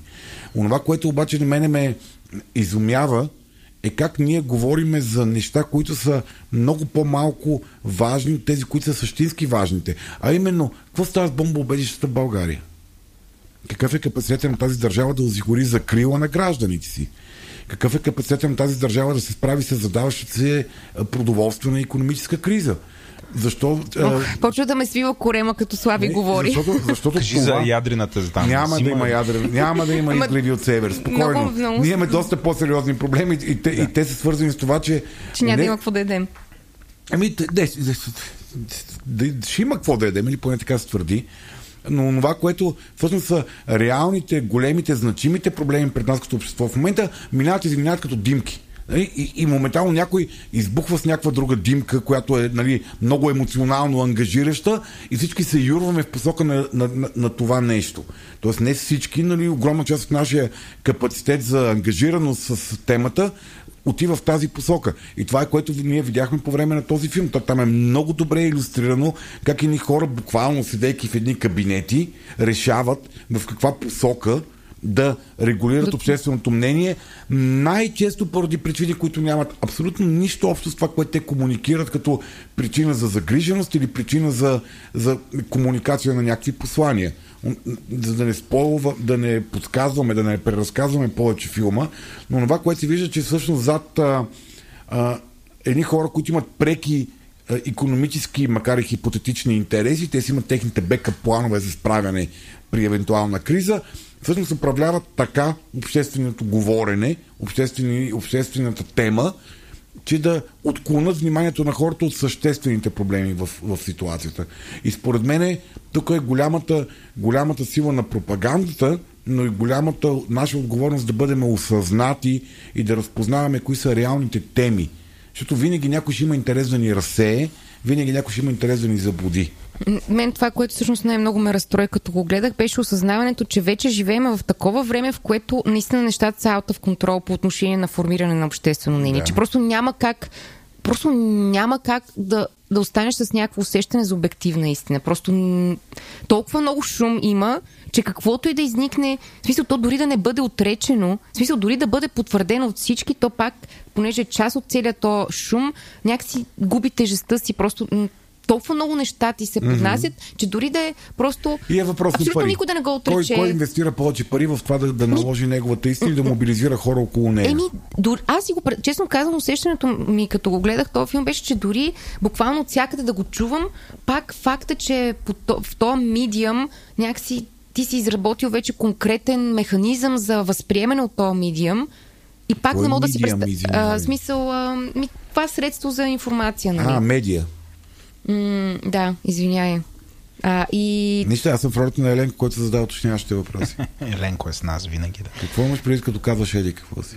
Да, та, anyway, де, това беше също нещо, което най-много ме сдуха, нали? Просто осъзнаването, че може би от тук насетне м- комуникирайки помежду си и въобще със света по този начин, каквото и да се случи, то винаги някакси ще, ще излиза криво.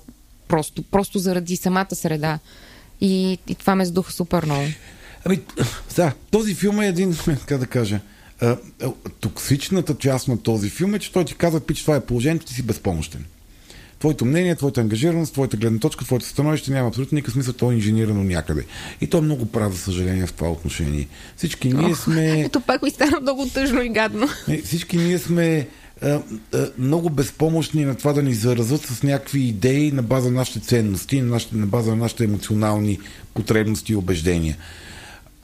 Имаме някаква съпротивителна сила, колкото можем повече, дай Боже да се научиме да я ангажираме, т.е. да ангажираме онова критично мислене, което в съвременната медийна среда е ключово важно.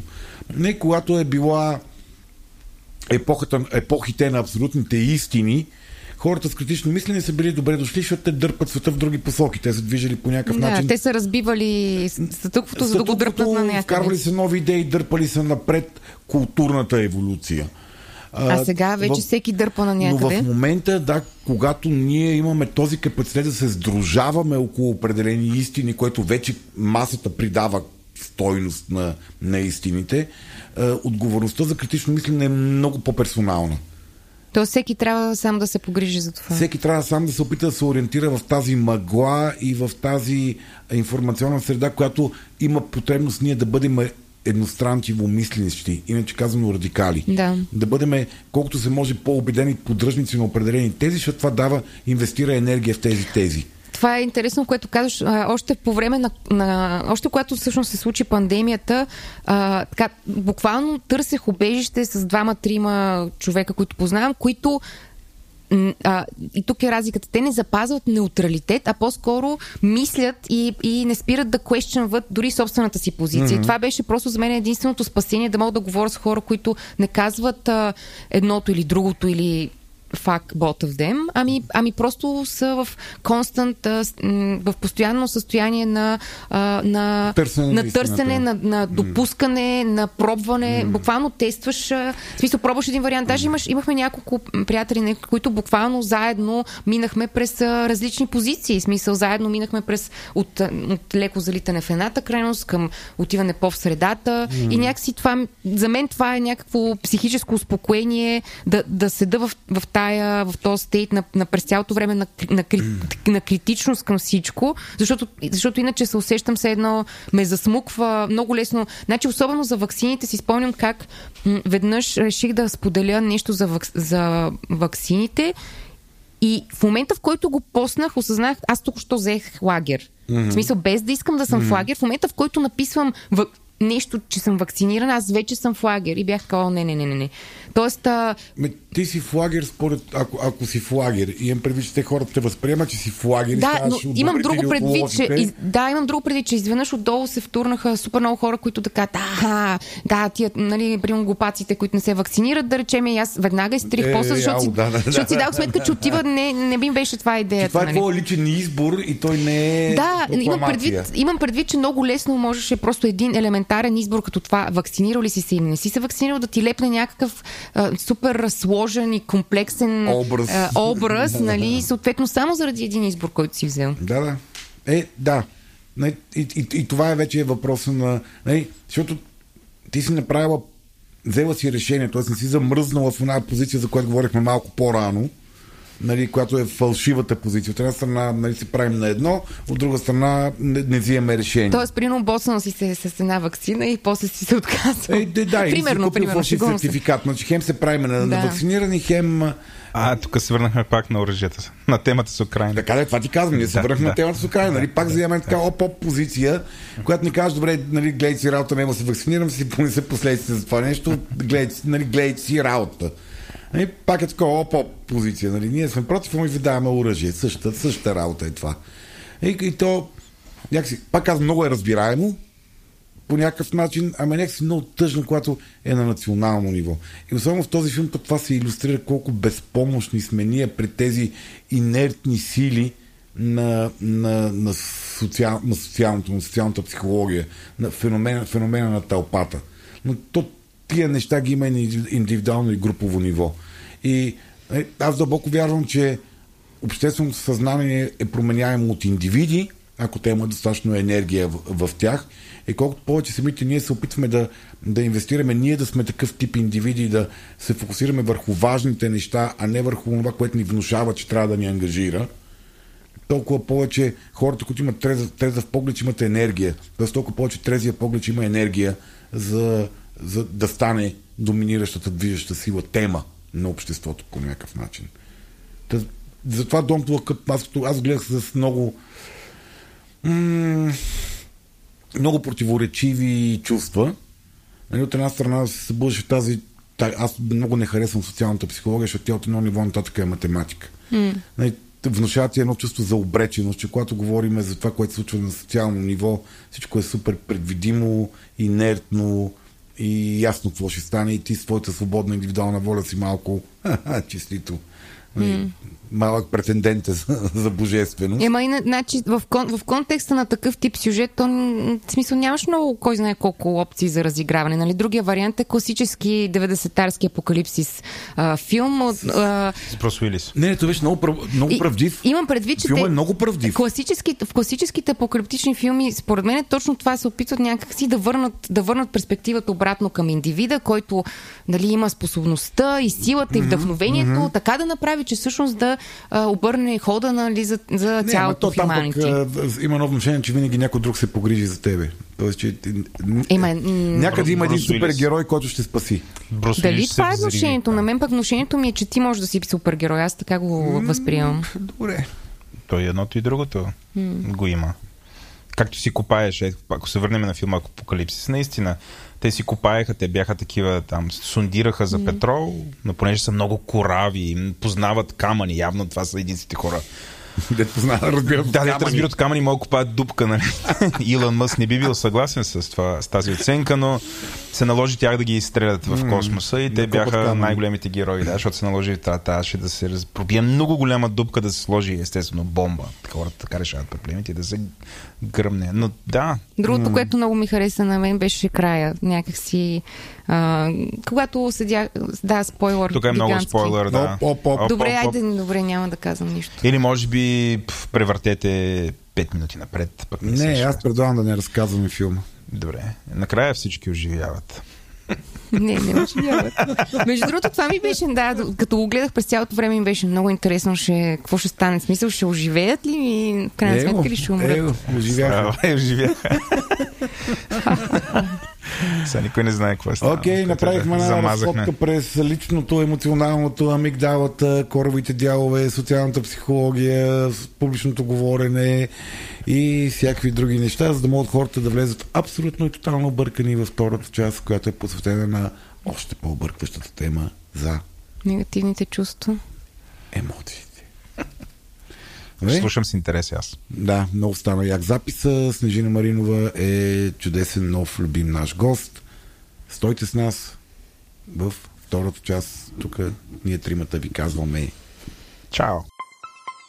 Този епизод на Естествен интелект достига до вас благодарение на oreshak.bg. Това е представителен сайт за продажба на ръчно изработени за наечийски продукти, сред които дървени шахови табли, дъски за сирена, хляб или мезета, коти от дърво, икони, битова керамика, дървени лъжици и много други. Всички те са правени ръчно от над 20 майстори от село Орешак и Троянския регион, като каузата на oreshak.bg вече 10 години е винаги да подкрепя местната за наячийска традиция. С код EI10 всеки от вас ще получи отстъпка онлайн или в шоурума им в Младост 4. Вижте повече на oreshak.bg. BG. Здравейте! Добре дошли в втората част на този епизод на Естествен интелект, в който ще си говорим за нещо точно обратно на хумора, това, което си говорихме в предходния епизод, епизод, в който ще си говорим за негативните чувства. Уху! Е! Гняв, омраза, тъга, е, give it up. Срам, вина, нашите приятели, негативните чувства. И по-скоро ще си говорим за това защо, как, кога, доколко и окей ли е да избягваме негативните чувства. Mm. Тези скапани, неприятни вътрешни преживявания, които така целият свят ни казва, че не трябва да изпитваме. Трябва да сме винаги еуфорични, щастливи, оптимистични, обнадеждени и ако може леко превъзбудени от следващото нещо, което си купиме, от следващата жена, с която ще си легнеме, от следващия мъж, с когото ще си легнеме или от следващото коте, с което ще си... Okay. Пуснали сме дисклеймера за а, езика. Добре, аз съм тук с две жени. С мен е традиционно Мариана Привет от мен. и най-важният човек днес, по време на този запис, Снежина, нашият а, приятел, психолог, психотерапевт по-скоро, с която ще влезем след този леко истеричен старт на записа в сериозната тема за защо толкова много се опитваме да бягаме от тези чувства, които наричаме лоши чувства, негативни чувства. То само, самото им название, самото название на епизода, някакси название за нещо, което не желаеш да имаш. Но първо да, ако може да се представиш малко повече, защо слушаме тебе, защо си говориме с тебе, коя си ти и какъв е твой опит с негативните чувства. О, супер, здравейте! Много ми е приятно да съм, да съм тук. Както Слави каза, се казвам Снежина Маринова а, и съм действащ психотерапевт, психолог. През 2017 година а, създадахме Our Space, което е реално първото и колкото знам, може би единственото а, към момента в България споделено работно пространство за психотерапевти. А, имахме вълнуващата идея с която много вярваме и бурно действаме по нея, да промотираме психотерапията в България и общо взето и грижата за психичното здраве, не като някаква а, прещявка и лукс, а всъщност като нещо доста необходимо за общото ни а, благополучие, здраве и радост към живота. А, така че Да, аз мога като свидетел на развитието на Our Space мога да потвърда за първи път, когато чух за вас, наша обща позната, Маня, Мануела Стъноква, която сте слушали не веднъж в а, Говори интернет, още когато беше естествен интелект рубрика. Тя каза, абе, тук една приятелка прави coworking space за психолози. И аз бях такъв, е, това няма такава откачаваше. Нали? За какво, какво означава coworking space за психолози? Това са програмисти. Нали? И тогава се запознахме с тебе, може би официално, преди това сме се срещали някъде по Синеморици, по някакви такива места. И пред очите ми всъщност това от coworking space за психолози успя да се превърне в терапевтичен център. Превърна се в пространство, което привлича хората към а, търсене на подкрепа за психично, психичното им здраве, психичното им благополучие.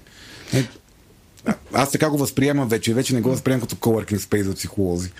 Така е наистина през тези години, които пак не мога да сметна колко са, някой по-добър в математиката може да асистира. Пет. Пет, найс, благодаря. А, 6 плюс. 6 плюс за теб, пиши си го в бележник. а, но през тези всичките години наистина общо взето успяхме да изградим една общност от а, психотерапевти, хора, да, които идват при нас с желанието да имат пространство за своята практика и с времето общо взето се включаха в доста от нашите различни разнообразни инициативи за подкрепа на нашата кауза за популяризиране на психичното здраве и смисъл от грижата за него в България. Супер. Нещо, за което имаме доста голяма нужда като общество, то това е една от целите на този, на този подкаст. Да, да привлича вниманието на хората към темата, защото е, е, в контекста на епизода в България псих- психичната подкрепа в традиционната ни култура е вземи се стегни.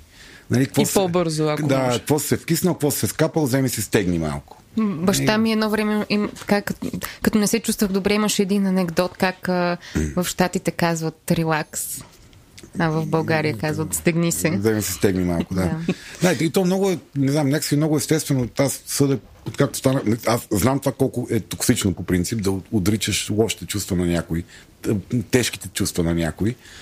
И искате ли да се пробваме да ги наричаме тежки чувства в този епизод?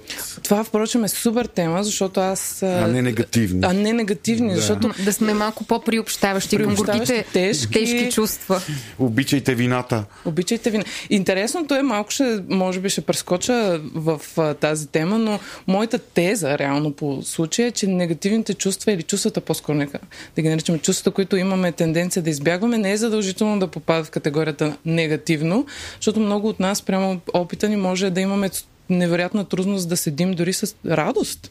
Да не мога любов. да... С любов, с приемане, с, С страст. внимание, с страст, с възбуда. Всички тези неща може всъщност да са доста опасни и страшни за нас. Окей, okay, предлагам ти да направим втори епизод, който е посветен на избягване на приятните чувства. На приятни чувства. О, ма тогава значи, че не мога сега да говоря за приятните, аз искам и за тях да кажа. Дай да, дай да поговорим за, за нашите приятели тежките чувства. Тежките чувства. Дай да Добре. започнем всъщност от това, кои чувства всъщност избягваме и, и защо го правим.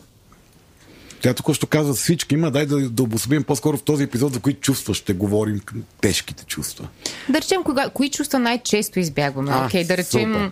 Така, кой е най-често, най-често срещаните случаи всъщност? Какво избягваме най-често? Тук аз ще се включа в неприятната ми роля на психотерапевт. Да, и И, психотерапевта. ще, и психотерапевта ще иска да умекоти от гледна точка на... Поне в психотерапията и големия смисъл за мен е точно а, приемането и разнообразието и, и не, не, това искам да кажа, че ми е трудно да направя тази категория все едно. Вината 60%, е, срама 180%, нали? по-скоро не. Това за негативните чувства по-скоро мога да... Негативните. Как? Я? Тежките. Тежките. Така ли си стискаме Ето, ръцете? Ще се опитаме поне. Нашите 5 стотинки в политкоректния сленг току-що дадохме нова, да, нова, нова терминология въвеждаме. Това, което мога да кажа е, че и за съжаление Слави ще открадна от следващия ни втори епизод малко, но общо взето, кои са чувствата, които избягваме? Това са чувства, които под някаква форма в някакъв момент в живота ни са били, са се появили в резултат на може би някаква случка, среща, общуване, са се появили и са били прекалено огромни и тежки за нас. И ние под някаква форма не сме имали ресурса да се справим с тях, да ги интегрираме, да ги разберем и да може да продължим нататък. И те в един момент за нашата нервна система стават сигнал на оле-мале, сега ще се мре. Да. А, и което това още на телесно ниво получава а, нашата нервна система е оборудвана и готова да следи и да дебне във всеки момент за тях, за да може Да ги елиминира. да ги елиминира, да избяга и да се скрие. И както да, разбира се, вина, срам, безсилие, не споменахме това. Безпомощност, да. Безпомощност, Велико, това е. Е, това е. Е, това бих казала 10% печели. А, това, което обаче някак си сякаш аз се опитам да те конфронтирам малко в ролята ти на психотерапевт, да видя Айде. как е от другата страна. Е, да, всеки си има някакви любими травми, всеки си има някакви такива места, в където а, психиката му е ангажирана основно да го пази от тези преживявания. Но сякаш масово, средно статистически човек, всички ние с умерените травми, нали, които не, не, не, не стигаме до психотерапия, защо го включих себе си в това число? Хората, Да, аз които... се зачудих. Да, добре, Мариана, и аз това се зачудих. Като Виждайки погледа на Снежина, най-вероятно и тя се е зачудила това, защо говори със себе си. да, не, хората в обичайния си живот, дори да не, да не удрят някаква травма тежка, не обичат да изпитват един тип чувства. Тоест, когато, да речеме, когато се опитваме, когато сме тъжни, ние се опитваме да се развеселиме. Когато сме ядосани, се опитваме да се успокоиме. Когато сме засрамени, се опитваме да се утешиме. Или да се унивиниме сами себе си. Или, да, или когато сме виновни, да се нали, ум, да уневиниме себе си. Тоест има ни чувства, които средно статистически човек не обича да изпитва, не му е приятно да изпитва, независимо дали е свързано с някаква тежка травма или не. Има ли такова нещо според тебе като наблюдение? Аз съм убеден, че е така. Аз мисля, че всички хора, които са били и са хора, са съгласни с теб, че със сигурност го има това на ежедневна база и зависимост, да, както ти използва и думата травма, зависимо, в зависимост от нивата ни на травма, интензитета на желанието да избягам от тези чувства и на самите тези чувства варира. Определя способността ни да не ги изпитваме. Определят склонността ни да бягаме от тях.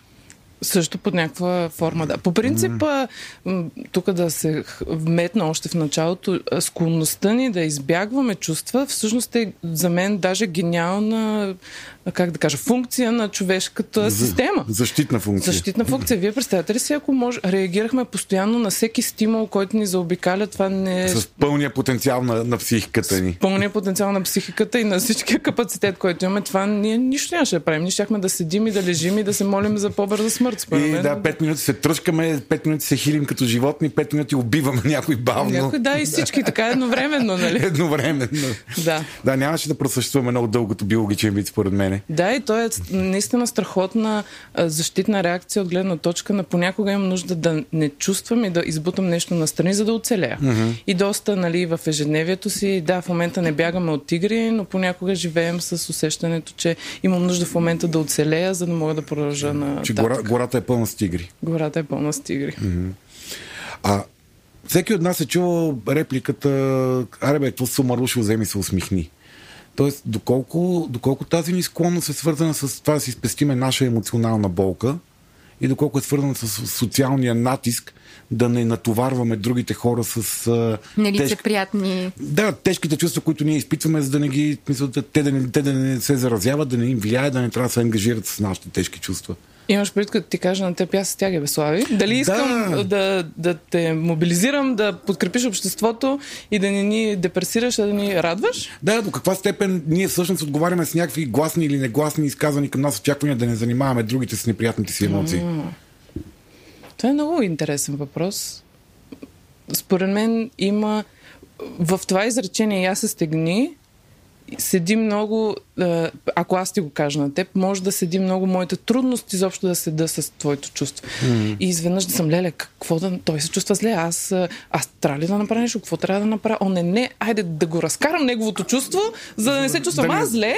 да не се занимавам. Да не се занимавам, а, да не, да, от една форма да не се занимавам, но и също, че може би твоята тъга може да натиска някоя мой бутон за моята mm. тъга и аз ако нямам много ресурс или капацитет да се справям с моята тъга, твоята ще ме плаши и ще ми навлиза прекалено 8 много. пъти повече. И нервната ми система, твоята тъга разпознава като олеле, това Да, е да. онова, дет не го искам да го срещам. трябва да изчезне. Те трябва да изчезне. Да, И да. така се държим към децата си много често. Смисъл, нашата неприязън да ги виждаме в страдание, в тъга, в нещо, което е много... Нас ни кара да страдаме, че те го изпитват.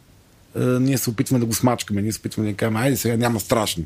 Той mm-hmm. умрял от страх, ти му викаш няма страшно. Тоест, отричаме му чувствата или е, айде по-весело от сега, какво ревеш? Не? Стига си се тръжкал за тая Да, стига. глупост. Да. Смисъл, не, това е.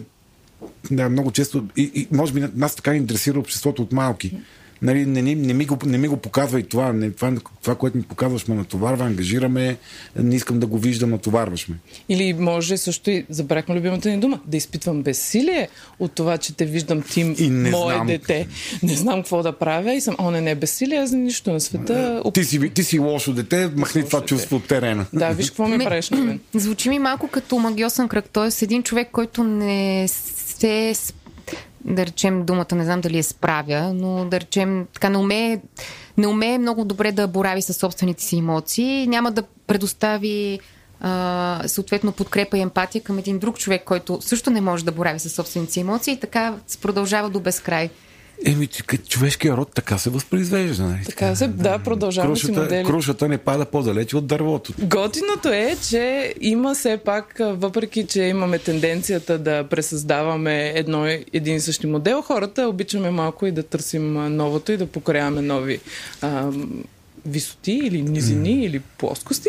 А, и с това, че се е появила и психотерапията и с развитието и през... Те, тя психотерапията има, има няма 100... Повече от век. Стана повече от 100 век. години, да. Ай, честито с нещо. Ай, сме живи и здрави. Все така, все така. Хайрия да е. Все е така да върви. И с психотерапията точно идва малко, аз си го представям като един лост в колелото, който казва, я, я, чакай малко. Я спри, я пробвай нещо друго, я виж... Е, много преди психотерапията разни умни хора са, са, са казвали същите неща, просто по малко е. по-директивен начин, може би. Прави така, прави онака, школи, учения, религии и така нататък. Ай, религиите, точно така, да. В смисъл, Да. като хора се се опитваме нещо да, Да, си да, отидем, кажем. да отидем някъде малко по-напред, да станем някакви малко по-такива. Аз съм лично много впечатлена, защото случайно ми попадна наскоро текст на Марка Врели, който е писал до сина си. И всичко това се едно четях Фейсбук пост от преди три седмици. В смисъл, нещата, темите, които засяга, дори емоционалните нюанси са абсолютно нещо, което си е човешко и си вървим от създаването ни с тях и просто по нови начини го Променяме изказваме. технологията. Просто променяме технологията. С която да си го споделим и да се зачудим да. за него под някаква форма. Да. И тук трябва някой шибне някой нов термин, да, така да изглежда малко по, по-ново нещо казал. А то е все едно То си е все същото.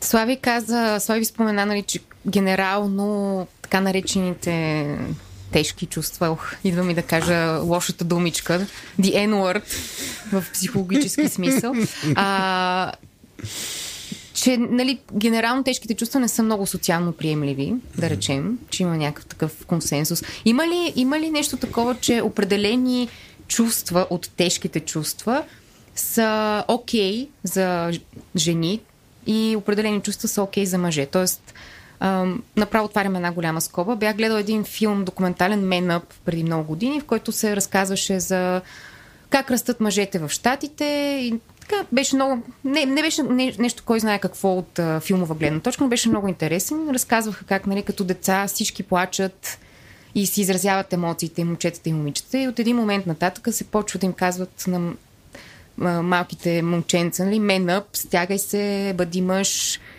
и се започва едно коване, което им потиска емоциите и си спомня, нали, че емоцията, която им беше едва ли не позволено да изпитват, беше гняв. Тоест да изпитват и да показват. И има ли нещо дори, не, такова? дори не и радост, дори не много възторг, а такова. Тип, това са някакви женски работи. Буквално радваш. ярост, смисъл гняв, ярост да отиде, да щупи, да блъсне, да удари. Има ли нещо такова, че сякаш гнева е позволен на мъжете, на, а пък на жените не е особено и обратното? На жените ме е позволено, примерно, тъга и, а, Слабост. и слабост някаква, на мъжете в никакъв случай. Тук това за мен е страхотна тема от гледна точка на, че първо да кажем най-важното, мъжете и жените сме еднакви. Нервната ни система е еднаква, но общо взето това, където сме се срещнали, почнали сме да правим общества и сме почнали да регулираме тези общества по доста, да кажа, случайен принцип сме решили мъжете са такива, жените са онакива и във времето, както го обсъдихме и преди малко, нали сме почнали просто да копираме някакви идеи и модели и вярвания, които имат своят. А, как да кажа, рефлектират на, в един момент дори на изграждането ни на идентичност, на какво значи да си мъж, какво Мгм. значи да си жена и това ни се по, а, как, ска- подава ни се тази информация от обществото, подава ни се от хората около нас и те реагират, защото както и ти каза, нали, в този филм са показали, че общо взето всички деца се поемаме с еднакви чувства. Абсолютно. Обаче изведнъж възрастните почват да ми реагират на мен момичето. Аз ако съм по-гневна, мога да получа, о, чакай, чакай, добрите момичета Не не те така. не те Не харесваме. те харесвам като си гневна. Много по-те харесвам като си тиха и кротка и като си обгрижваща и като мислиш за другите. О, не, ти не можеш да избираш себе си в никакъв случай. Или примерно за мъжете, ти плачеш. Да. О, о, нали, ня, някой ще ти каже, ще ти се скара примерно по-грубо. Сега нали, давам един вариант на... Да, айде бе, какво ми се лигавиш тук, какво ми се лентиш като тиква, нали? Дръж се малко по-сериозно Дали? като мъж. Или дръж се като мъж. Mm-hmm. Ти не си момиче, да плачеш, mm-hmm. нали, защото за мъжа, драги mm-hmm. служители, най-лошото, което може да бъде е жена, нали, очевидно. Нищо друго. Така че точно тази идея, която се социализира и аз със сигурност съм съгласна, че в тези буквално а, схеми, на които ни учи обществото да бъдем, има правила за как аз да отговарям на това. И при мъжете наистина е агресията и възбуда. Мъжа Е, може да е агресивен и възбуден. да. Това са състоянието, Това ни, които е- това ни е позволено. Това, ни е позволено. да. Всичко останало са някакви... Всички. Е, което не знам дали имам чувство, може би съм гледала същия филм, но дори в него се посочва, че а, нивата на самоубийства при Точно мъжете са. филм, да. да, Това нивата... беше заключението, че просто това, този ботъл ъп, нали, потискането на всички, цялата ти палитра от автентични емоции, просто накрая те довършва и то И- няма. Да. Да, тук отидохме в един по-късен епизод, който планираме за токсичната мъжественост. О, О, да. И може и за токсичната женственост да направим. със сигурност трябва, защото си го има и двете. Да, и жените ти, много ти, ти, защо, по схема. ти защо не си нямаш такова, как се това, което слага в устните? Не си се направила. Ти защо не си се направил? А, питаш ме до обективно? Не, Слави, нали защото... говорим, нали говорим за токсичната женственост. А, окей. Еми, слави, защото си харесвам устните, така както са. Но да, токсичната женственост, да. Окей, да, добре. Мисъл, със сигурност към нас има очаквания. със сигурност те формират това, което ние си позволяваме да изпитваме. Тоест първо си позволяваме да проявяваме, което постепенно се превръща в какво си позволяваме да изпитваме вътре в, вътре И е в себе си. безопасно да го изпитвам, защото ако съм мъж, да кажем, не, чак да говоря за жена, защото това го знам. Ако съм а, жена и изпитвам гняв, това доста често може да не е било окей. И, например, е много интересно, че ние жените сега изпитваме гняв, разбира се, както мъжете изпитват тъга.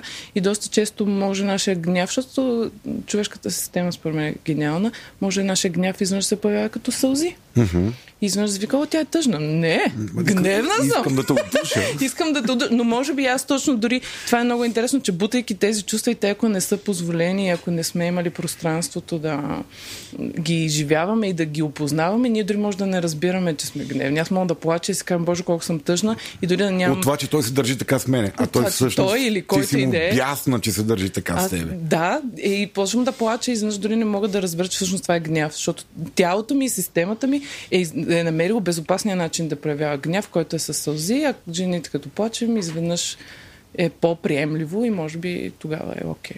Снежи ти каза да бутам чувства. Къде, къде ги бутаме тия чувства всъщност? Къде отиват горките, милите? Толкова ми става мъчно за тях сега, като си говорим. В един магичен свят. да, Къде живеят добре?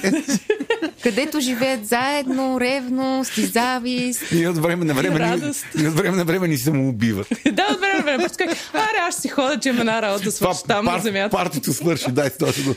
Да, Да, да, може, да, може да кажем всъщност какво се случва, когато а, потискаме тези чувства. Те трупат ли се някъде, превръщат ли се наистина в, така образно казано, в едно чудовище от неизразен гняв или неизразена слабост или каквото и да е нещото, което не можем да, да, така, да приемем, смелим и покажем. Къде отиват тези чувства? те си седат и си живеят в нас. И в това абстрактно нещо, нашите тела, които доста в интелектуализирания западен свят, забравяме, че те не са някаква приставка или, а, как се казва, материална облага, която имам, а сме ние. Е, така че тези чувства, които съзнанието ни по някаква форма отказва да приеме и да види, че са там, те живеят в нашата нервна система и в зависимост от, как да кажа, може би травмата ни, контекста, ресурсите могат да се изявяват по различен а, вид.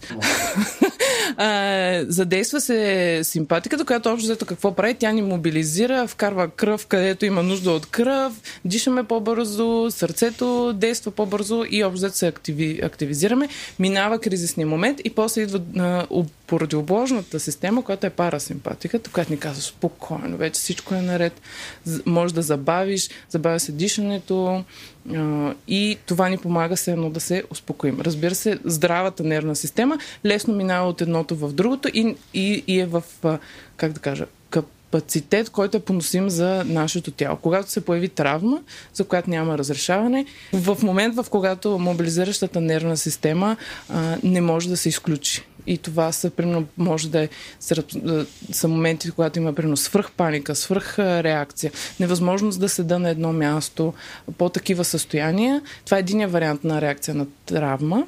А другия вариант е, когато пък пара а, симпатиката, Отпускащата система. когато отпускащата система е, е, е на ход, където е примерно а, абсолютна липса на мобилизация на желание за действие, там по-депресивните състояния под някаква форма. А, да. Липса на енергия, липса, Липса на, на на енергия, смисъл. на смисъл, на мотивация. Изведнъж, може, както може би може да го разпознаете, изведнъж нищо не ми се прави. М- мързел, му казват хората, mm. нали, но окей, може да бъде и нещо, нещо такова. Добре, в контекста на, на, на, на избягването на определени чувства, какво се случва с, всъщност с нервната система тогава? Тя преминава ли през това типично включване на симпат... Сим... А, не, не. На мобилизиращата. На мобилизиращата и след това на парасимпатетиковата, На отпускащата. отпускащата. Или има някакъв друг механизъм? Тоест, избягването на определени емоции свързано ли е с нещо, което, нещо конкретно в тялото, което се случва? Дори и съзнателно. М? Или е свързано с емоционалната оценка на преживяването. Тоест, защо ги. Из... Ако ти разбирам правилно въпроса. Нещо такова ми е въпроса, да. Тоест този процес, който ти разказа в момента, това е здравословният процес на преживяване на дадено събитие или не, някакъв стимул от външния свят. И може да, може да очертаем какво е всъщност какъв е процеса, когато потискаме емоциите или е същия. Ако мога аз като, един, като ученичка да кажа какво съм разбрал, пък ти кажи дали съм те разбрал правилно. О, супер! Да обясним на публиката какво исках да кажа. Аз съм публиката, питаш публиката какво разбрава и ще разбираш какво си казал. А, тоест, това, което казваш, е, че да, да речем, ако сме, ако, сме, ако сме в тъга. Аз ще говоря за мъжките забранени емоции. Ако сме, ако сме тъжни, от някаква загуба, от поражение, да, от, тъгата е свързана с загубата. Аз толкова се опитвам да изтласкам загубата от себе си, че да, да я преживея. Нали? Аз се мобилизирам да правя нещо или се ядосвам на нещо, за да не, тъгато да не стигне до мен, т.е. измествам емоцията с някаква друга емоция или, или просто я отричам и кам, бе, не, нищо ми няма, дай продължай напред, бачкай. И тази потребност аз да се отпусна, което аз не си давам, когато съм тъжен, защото не, тъгата е отпускаща емоция. Това е емоцията на някоя тегушне, на безсилието, на ти някой, се, някой те закриля в този момент, да преживее загубата. Ако аз хронично не го правя това нещо, или една конкретна много голяма загуба я отричам и не я преживявам през тъгата, някъде дълбоко в мен тази тъга остава и почва да ферментира. Тя нараства, нараства, нараства, нараства и това може да доведе до депресия. Това може да доведе до това, че изведнъж тази тъга става повсеместно вътре в мене. И вече дори не е толкова свързано с причината, е свързано с това, че аз просто съм тъжен, защото една тъга там не съм я оплакал, не съм я преживял. Хубаво. Ние, ние това, което... А, мисля, че... Да. Ние бягаме от, от физичното преживяване на определен тип чувство, физиологичното преживяване или от емоционалното преживяване. Мисъл, тялото ни, до каква степен тялото ни казва, не, аз това не искам да го изпитвам забранено, или то просто сигнализира, за, за, че си в тази емоция и трябва да се махнеш. Според мен, според мен, процесът по който се случва е първо тялото ни разбира и усеща в себе си какво стимула. Все едно реагира тялото ни на стимула отвънка. След това се появява мозъка ни, който може да назове евентуално, стига с достатъчно осъзнатост и отделено време, може да назове в момента изпитвам еди какво си. Защото даже е интересен въпрос, както ти казваш за тъгата, ако те попитам как разбираш, че си тъжен, какво в тялото ти, като обърнеш внимание, ти подсказва, аз в момента съм тъжен. Нали? Което може да бъде също да за всяка една а, друга. Как разбираш, че те е срам в момента? Как разбираш, че си радостен в момента? Какво става в тялото ти? Нали? ти това е доста интересно че а, хората тогава, о, вау, да, ми чак сега, е, това ми се случва, ето това. И всъщност е доста... Добре да го знаеме за себе си, за да разпознаваме емоциите. Да, и, и ти това въпрос беше какво се опитаме да избегнем реално. Да. Тялото си реагира, мозъка казва, о не, нали, ш, никакъв, никакъв шанс. И точно понякога страшното е идеята на мозъка, аз ако почувствам това чувство, това ще бъде края на света. Mm. Според мен в тези моменти се събужда инстинкта ни за самосъхранение и за оцеляване и да изпитам някое чувство, страха на мозъка е това е равностойно на смърт. Mm. И истината е, че в някакъв момент, когато ни се е случило, може би в миналото и нервната ни система за първи път се е докоснала, това е наистина е било в повече и наистина е имало нужда тогава, за да оцелея, е трябвало да, Да, да си го блокирам забрана, да си забрана да го изпитвам. да си забрана. Ние сега малко го казваме, драги слушатели, все едно правя някакъв избор, но е важно да имаме предвид и да помним, че тук няма никакъв избор. Това не е нещо, което съзнанието ни може да контролира. Това е абсолютно автоматичен режим. Не сме седнали като малки и си кажем, хей, тук имам четири стратегии за справяне с това, дай ще избера, Избера да си кътването, да. кътването, нали? Защото много има и точно това чувство на вина под някаква форма. Оле, аз защо съм такъв? И искам тук да Защото така е станало. Защото така е станало и всъщност даже аз лично за себе си благодаря, че така е станало, защото използвайки някой механизъм в моят живот, за да се самосъхрана, аз съм оцеляла.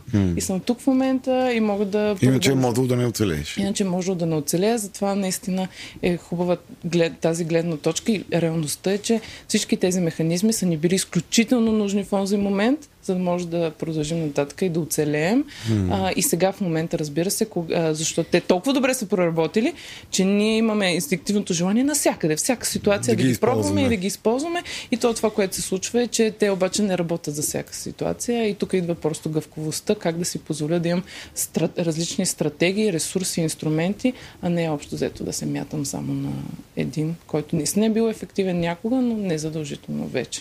Снежи, ти, ти спомена нещо за тялото и всъщност за това, че мозъка е този, който диктува няма да го изпитваме сега това, защото ме е страх, нали? Тоест, може да се каже, че в тялото винаги остават тези емоции и въобще импулса и респонса винаги остава в тялото и всъщност е въпрос на някакво обръщане на внимание към, към тялото ти, някакво заземяване вътре в тялото ти, така че да достигнеш до, всъщност до тези емоции, които си потискал или Работи ли по този начин? Да, и даже все, не знам дали тя е доста известна и в България и по света. Тази книга Тялото помни съжалявам, много ми е трудно с имената на автора, но е много известен и в нея наистина точно той а, все пак е човек, който е инвестирал огромна част от кариерата си и времето точно за работа с травма. И неговата теза и наблюдения са, че с травмата няма как да се работи само през говорене, той има нужда да се включи и тялото, защото наистина тялото е помни и то държи спомена за, за всички тези моменти. И то общо взето травмата е, че той живее че той живее в спомена за тялото ни не е тук и сега, а то е там някъде. И общо взето ние през психотерапията, например през други практики, може да го поканим да бъде тук и сега и в момента да му помогнем дори това за мен е изключително впечатляващо, но дори само с помощта на въображението да помогнем на нервната ни система тук и сега да си набави ресурсите, които не е имала преди. Хроничните болести и заболявания като рак, те имат ли, в смисъл, може да се направи някакъв паралел с а, потискане на емоции? Разбира се, това е абсолютно wild и не бива да се казва, нали, грешно е да се правят такива твърдения, но може да се каже, че потискането на емоции може да доведе до, а, до това наистина да се разболееш от нещо. Има хора и в сферата на е, грижата за психичното здраве, които го казват това. Аз честно казано не, не бих се заела да кажа да или не. Да. Единственото ми, което имам притеснение с такъв тип мислене е, че в, изведнъж се слага супер много отговорност на индивидуалния човек за болестта, която му се е случила. И изведнъж може да бъде леле, аз защото прекарах 20 години в чувство на вина, сега имам рак. Нали, това сам е, съм си виновен. Сам да. съм си виновен, което е една огромна тежест, а ние, както знаем, всичко допринася за всичко. Дори mm. ние дори човешкият мозък дори не може да осмисли, според мен, нещата, които ни влияят, mm-hmm. за, да, за да се стигне до някоя болест. Разбира се, има и, има и генетика, има околна среда, има какво консумираме, има и нещо, не знаем. И абсолютната рулетка на съдбата. Абсолютната рулетка на съдбата също така. Mm-hmm. И затова мен това е единственото ми притеснение от гледна точка, че ние, разбира се, като хора имаме голямото желание всичко да оправим и да. Да, не, че ние някакси имаме контрол. Аз съм си виновен, сам е иллюзията mm-hmm. за контрола. Точно така. А както да. каза малко по-рано, ние дори не, не носим отговорност за това какви хора сме, защото ние сме създадени като личности в възраст, в която ние сме били абсолютно безпомощни да избираме каквото идея или да влияем на света около нас. Точно така, изведнъж. Нали, и като туриме и генетиката в цялата работа, и вече става пушка, нали? Ти си виновен за всичко. Да. Супер. Добре, избягваме ги, прибираме ги наляво надясно под тъмни чекмеджета из тялото си и те там продължават да циклят и нали, да, да влияят по някакъв начин върху физиологичното и цялостното ни функциониране. Как го правим? Какъв е механизма? Можем... Да, ние сме майстори в това. Можем ли, по какво можем да разпознаем, че аз в момента правя това? Как го правим? Какви механизми в себе си можем да... Нали, аз не те питам за някакви тежки психоаналитични термини, там потискане, избягване, тата. Мисля, на чисто прагматично това, можем ли да, да си дадем сметка кога го правиме това нещо? По принцип, е, тук за този въпрос е важно да имаме предвид всъщност колко много в нашото ежедневие ние сме на автопилот. Mm-hmm. И бидейки на автопилот, това значи, че аз влизам в един коловоз и дори коловоз на какво чувствам и какво, по-скоро къд, какво из... Не, то не е избор. На къде ми е... Как съм свикнал или съм се научил, или съм а, си построил да се чувствам и доста често това може да значи, че аз дори игнорирам с мощна сила всички други неща извън а, автопилота ми. И това е за мен един страхотен момент в психотерапията. Е точно чакай да спрем автопилота и да видим какво друго има там в тази картина. И, пример, например, може да си направите един експеримент. Някога, седейки и чакайки на опашка, и в момента, в който искате да посегнете към телефона си, който е един страхотен метод за да не чувствам нищо, mm-hmm. да се сетите, ако можете, и да пробвате да не посягате към телефона си и в този момент да видите какво ще се случи, как ще се почувствате. Имам едно подозрение, че може да не е много приятно. приятно и удобно. Но дори това е само един а, пример, че ние понякога дори не осъзнаваме как, като си погледам телефона, аз всъщност какво правя? Не, нещо замествам, примерно не мога да седа, в момента чакам на опашка, защото ако чакам на опашка, нещо си ще почувствам или... Mm. А, или пък пази Боже, взема да мисля за нещо, дето не искам да или мисля. Или взема да мисля, или пък... Да. Не знам, така, отговарям ли на това въпрос? А... Ми, да, даде някакъв поведенчески пример за това как, как бягаме от вътрешния си свят, от преживяването си. А, но нали, всеки от нас а, в някакви моменти взима решение как да се чувства. Нали, сутрин ставаш и ти е едно скапано, мърляво, тъпо, апатично. Да речеме, сбуди се някаква така. Всеки, будим се всякакви сутрини. Понякога заради сънища, понякога заради това, какво сме яли с нощи, понякога заради някакви по-значими житейски причини. Будиме се в някаква тъпо, тъпо състояние, което не сме ефективни в това състояние. Нали, искам просто да се върна в леглото и цял ден да не излезе от него. Обаче днес трябва да свърша едно, две, три, четири, пет, шест, седем, десет неща. Нали, в такива моменти ние взимаме осъзнато решение, бе, копа, аз вземи се стегни, нали, мисъл, почвам, нали, там направи нещо, за да, да се енергизираш и да тръгнеш. Нали, пиеме кафета, пиеме лекарства, а, нали, мислим позитивно или извършваме някой друг ритуал, който да ни вкара в а, кондиция и в енергизирано състояние. Но ето точно това, впрочем, казваш нещо, е, което е, че има общото вярване, че не е окей okay, да не ми е окей. Okay. Все едно, аз ако не... днес се събудя зле, трябва бързо да направя нещо, за да се почувствам по-добре. А, това всъщност е, е ценно за негативните чувства, а, че те и по-скоро за чувствата като цяло няма значение какъв етикет ще им сложим, че те всъщност не върват с оценка, а те са просто информация. Тялото ми в момента ми сигнализира, че аз имам някаква нужда. Mm-hmm. Тагата ми сигнализира, че аз имам някаква нужда. Срама, вината, всичките, радостта, любовта, възбудата, всичките общо взето са... А... Гнева. О, гнева, да. То, приятел. Да. А, те общо взето всичките са като малки пощальони, които се опитват да ни кажат, хей, спри, обърни, обърни внимание. внимание, че нещо се случва тук и сега. А, благодаря, лек ден. Mm. някаква форма. Добре. Тоест, колкото по-съзнателно живеем, толкова по-голям шанс има да не избягваме разни чувства, които се появяват в нас. И да нормализираме, че това, че изпитвам тъга в момента, не значи, че нещо ми е щупено, а по- може би има някакъв повод да изпитвам тази тъга и че това е окей. Okay.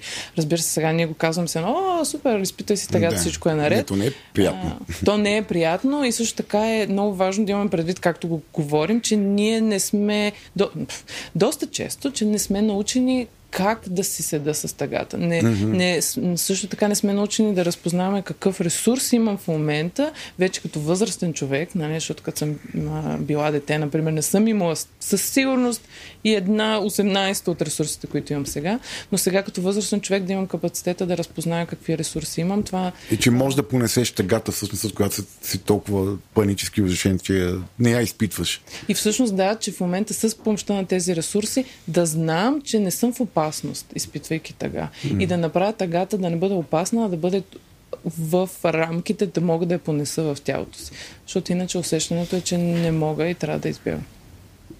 А можем ли да си направим, т.е. в твоя опит, а, изисква ли се кой знае какво ниво на осъзнатост ние хората да можем да си направим такъв скрининг, аз какво не изпитвам? Тоест да си открием сами на себе си слепите чувства, ако ще отворим един списък с чувства и да четем и да се сещаме, аз това някога изпитвал ли съм го, познато ли ми е това чувство. Това са аз ги наричам слепи чувства. Чувствата, които сме си забранили да изпитваме или не разпознаваме и не им обръщаме внимание вътре в нас. Защо не? Аз по принцип бих посъветвала да не го правим сами. Защото ако го правим сами, е доста вероятно да си преповтаряме нашите... Тук не споменахме днес в нашия разговор, но вярванията, които имаме е на база на много неща се сформират вярванията, но вярванията също доста определят и как ще се чувстваме, какви чувства за чувствата, които изпитваме, бихме имали. А, така че в опита си. О, да виновен съм, че съм гневен. Да, леле, аз съм гневен. Ужас! Това не е правилно. Аз не трябва да съм така. Леле, Или съм засрамен, че съм тъжен. Засрамен съм, че съм тъжен. Нали? Аз трябва да съм. Или съм гневен, че съм безпомощен. Това е най-голямата класа. Безпомощен съм, затова гняв. И точно чувство за чувството пък е едно, едно друго парти, което се случва в нас. Но да, идеята ми е със сигурност виканя, драги слушатели, да пробвате а, да експериментирате върху осъзнатостта си, но а, нека може би да бъде и с а, друг човек, точно за да може би да бъдете по нов начин. Добре, може да, да пробваме сега да хвърлим разговора в една друга посока и да си поговорим малко за вечно щастливите хора, които ние всички познаваме. Да си поговорим за бивш, бившия мъж на Мариана. не, макар че и за него бихме могли да си поговорим, да. Тоест, в смисъл всички познаваме тези хора, които наистина посреща се абсолютно всяко нещо с усмивка, всяко нещо се гледа изцяло, само единствено от позитивната гледна точка. Те не се ядосват, не, не плачат. Сякаш наистина нямат а, неприемливи емоции. И това, това реални хора ли са? Мисъл или са ботове? Шегувам се, разбира се. Има ли таки? Смисъл, възможно ли е просто един човек наистина да не изпитва от тежките чувства и това е положението. Човек е щастлив, доволен, спокоен тъй като съзнателно знам, че не знам абсолютно всичко на света, бих казал да, може би теоретично е възможно. А, но е интересно всъщност как, дали. За мен е интересно какво значи да съм вечно щастлив. В смисъл, че се едно те просто пля... имат ентусиазъм и пляскат с ръце. А, защото понякога щастието може да е да съм окей okay с това, че живота е какъвто е и това да не ме а, събаря. Защото ако ме събаря примерно, някакви трудности а, или желанието ми всичко да трябва да е наред винаги, а, би било доста по-трудно да не се чувствам добре. Но ако аз в себе си не снимам някакъв капацитет в контекста на историята си или работя върху това да се саморегулирам достатъчно а, адекватно и да си търся ресурсите и подкрепата, която имам нужда, мога тогава наистина външно да изглеждам и да се чувствам. Вечно окей. Okay. Mm. Вече да, съм окей, okay, да. защото знам, че мога да се справя. Дори да дойде кризата, дори да дойде този момент, аз ще мина, нали, тук е идеалният вариант, ще мина осъзнато през чувството, ще намеря адекватните ресурси, от които имам нужда, обаче ще имам и също и концепцията, че това е временно, може би има как да се продължи. Така че защо не е възможно? Да, моето усещане, поне от беглия ми опит в наблюдаване на хора, това звучи малко психарско, такова, се да затъгъл ги. Точно, точно това правя по принцип, но това е друга тема.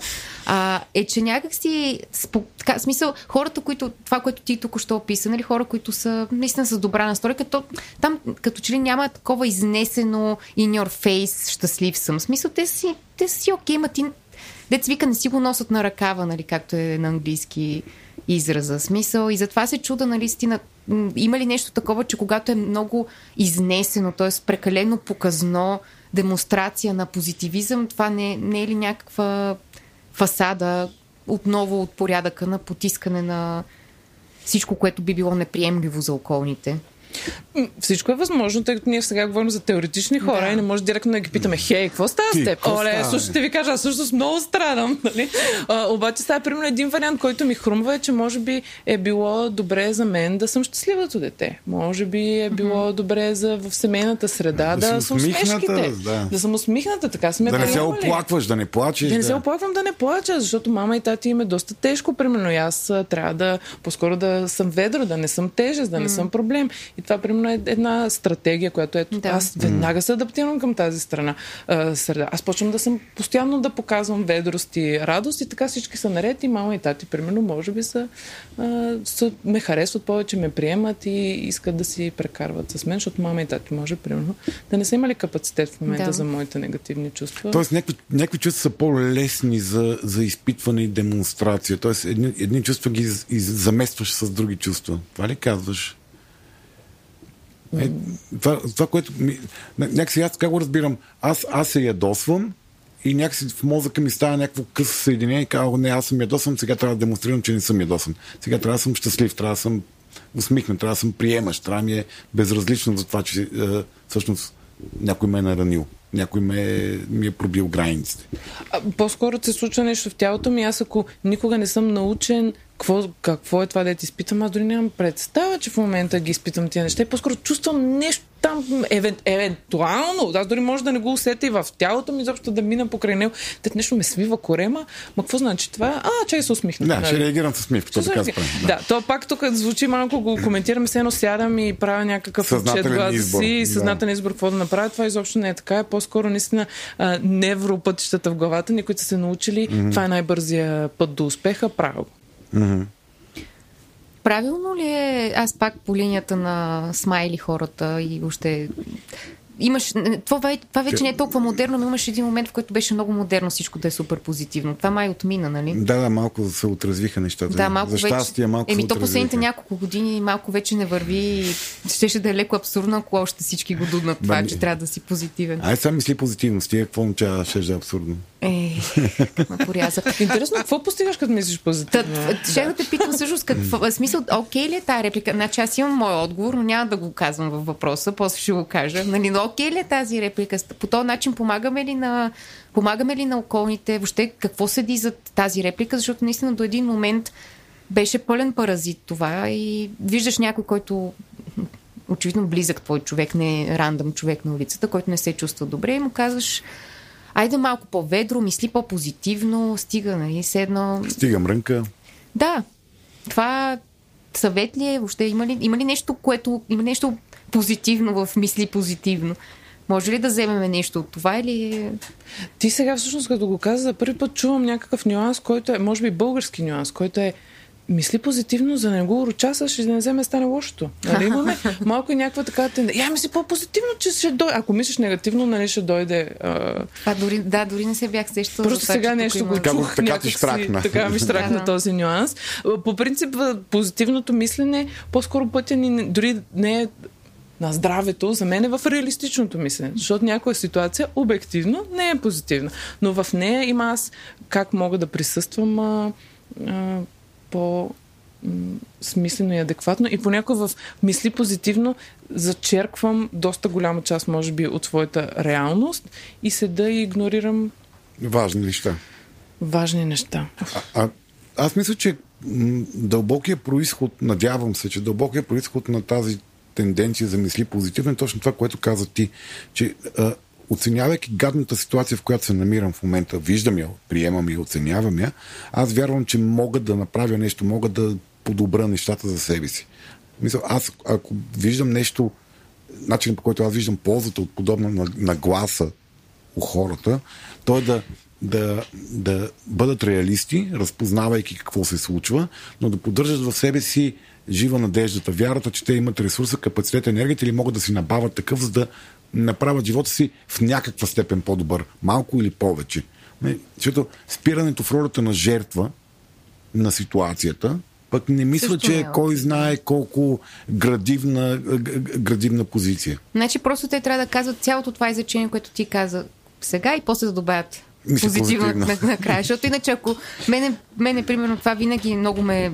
Просто ме стряска така. Изведнъж много е императивно. Изведнъж mm. ти не се чувстваш добре. Изведнъж някой идва и казва мисли позитивно. И... Не, аз тук, тук според мен това, което се превърна в този токсичния елемент на мисли позитивно е тази консуматорската култура, която, която стимулира постоянно да си, да си хайп. Нали? Постоянно mm. допамина да те тресе и ти нон-стоп да се стремиш към нови и нови постижения, пътувания, пазарувания, вълнения и това е онова, което се очаква от тебе. Не, те някакси заместиха родителската фигура, в която ти казва не тъгува и не се ядосва и не страда и не се отчаива и с масовата култура, която ти казва бъди позитивен, бъди хайп, върви напред, давай, дигни се, няма страшно и така нататък. Нали?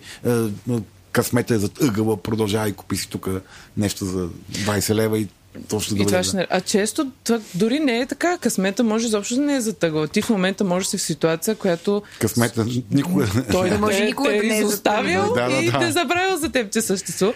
И това наистина някакси, според мен, те ограбва от възможността, да, точно виж да какъв... Да, да страдаш и пак да се върна на моята велика теза.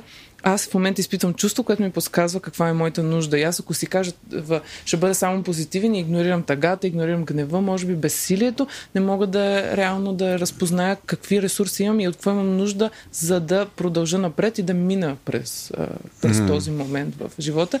И тук отново а, исках да кажа еволата на психотерапията, че е едно страхотно средство да, да ни помогне точно, защото ние в нашия живот сме видяли един свят. Всичко, което ни се е случило, пъти по който сме минали, хората, по които сме общували, са ни е, начертали един вид свят. И общо взето, чрез психотерапията, по това имам първи цено. Един начин на мислене, едни конкретни вярвания, дори вярването. Света е ужасно място. Mm-hmm. Това е моето вярване не мога да ме убедиш в обратното, защото аз съм видял това. Какво ми говориш, че твоите глупости, нали всичко, че е наред? Аз може за мен. Абе, света е малко кофти, абе, бъка. Цяло хубави неща се случват, защото може да е бил това опита ми, нали, под някаква, някаква форма. И психотерапията наистина ни помага да разширим границите си, възприятията си, но не до фантастичен размер. В смисъл, аз изнъж няма да стане някакъв чисто нов човек, а по-скоро ще... И света няма да стане едно прекрасно О, място. И света изнъж няма да стане прекрасно място, а по-скоро леко да разшира границите си. Окей, света е гадно място, обаче винаги ли Помниш ли е тази ситуация, която ми разказа, където все пак, примерно, ти се е случило и това е нещо хубаво. Mm-hmm. И той е, окей, ще го дам това, нали? примерно, ети, като ети, то трофей от моя болка. това трофей от моята болка. Но в мисъл, да, така да, че... Ходете внимателно из София, полица Иван Вазов, някъде там ви дебне снежина да ви зададе този въпрос и да разшири света ви. А, добре, а защо защо тогава толкова предпочитаме да заместваме така чувството? Смисъл, защо да речем, когато сме виновни, нас ни е много по-лесно да изпитваме гняв? Защо, когато сме влюбени, някакси ни е по-лесно да изпитваме срам? Слави, за теб ли е по-лесно да изпитваш гняв, като си виновен? А, за много хора, за много хора гнева е ми, не, аз си изпитвам вина, вина, като стоя ме гледат. Вината е моето. Вината ли е твоето? Аз, аз. За мен е срама. Е, това беше супер подсказка. Благодаря ти, Слави, че на тепсия тук, що ми даде Айде, инструмент за манипулация. Ама аз съм осъзнат. Да, добре, извинявай. Най-обичам някой да дойде да ви каже, че е осъзнат. Котен, те или, че, е, или че е емпатичен също. Е, Аз съм емпат, моля те. Ще ме вкараш ли в детските ми травми? А, не, бе. Стойте, гледай следващите епизоди. Поне си поканен да ходите заедно там, да. Mm-hmm. И предупреден също. И предупреден, да. Може да се подготвиш. Да, да, има едни по-лесни емоции за изпитване за всеки един от нас, които някакси като изпитва нещо друго, вадиме тях. Има ни хора, които са постоянно гневни. Независимо от какво се е случило, дали са загубили нещо, дали са, се чувстват зле, че са направили те нещо, дали защото са изложили, те го правят на гняв, защото така е по-лесно някакси. И то гнева е сякаш една от най-лесните емоции, с които да заместваме други. А, или не. Или ако ти е забранено Или ако ти е съжалявам, забранено, че, да. Съжалявам. Примерно, да, както споменахме темата за... Е, тогава го правиш на тъга, да. Всеки сякаш...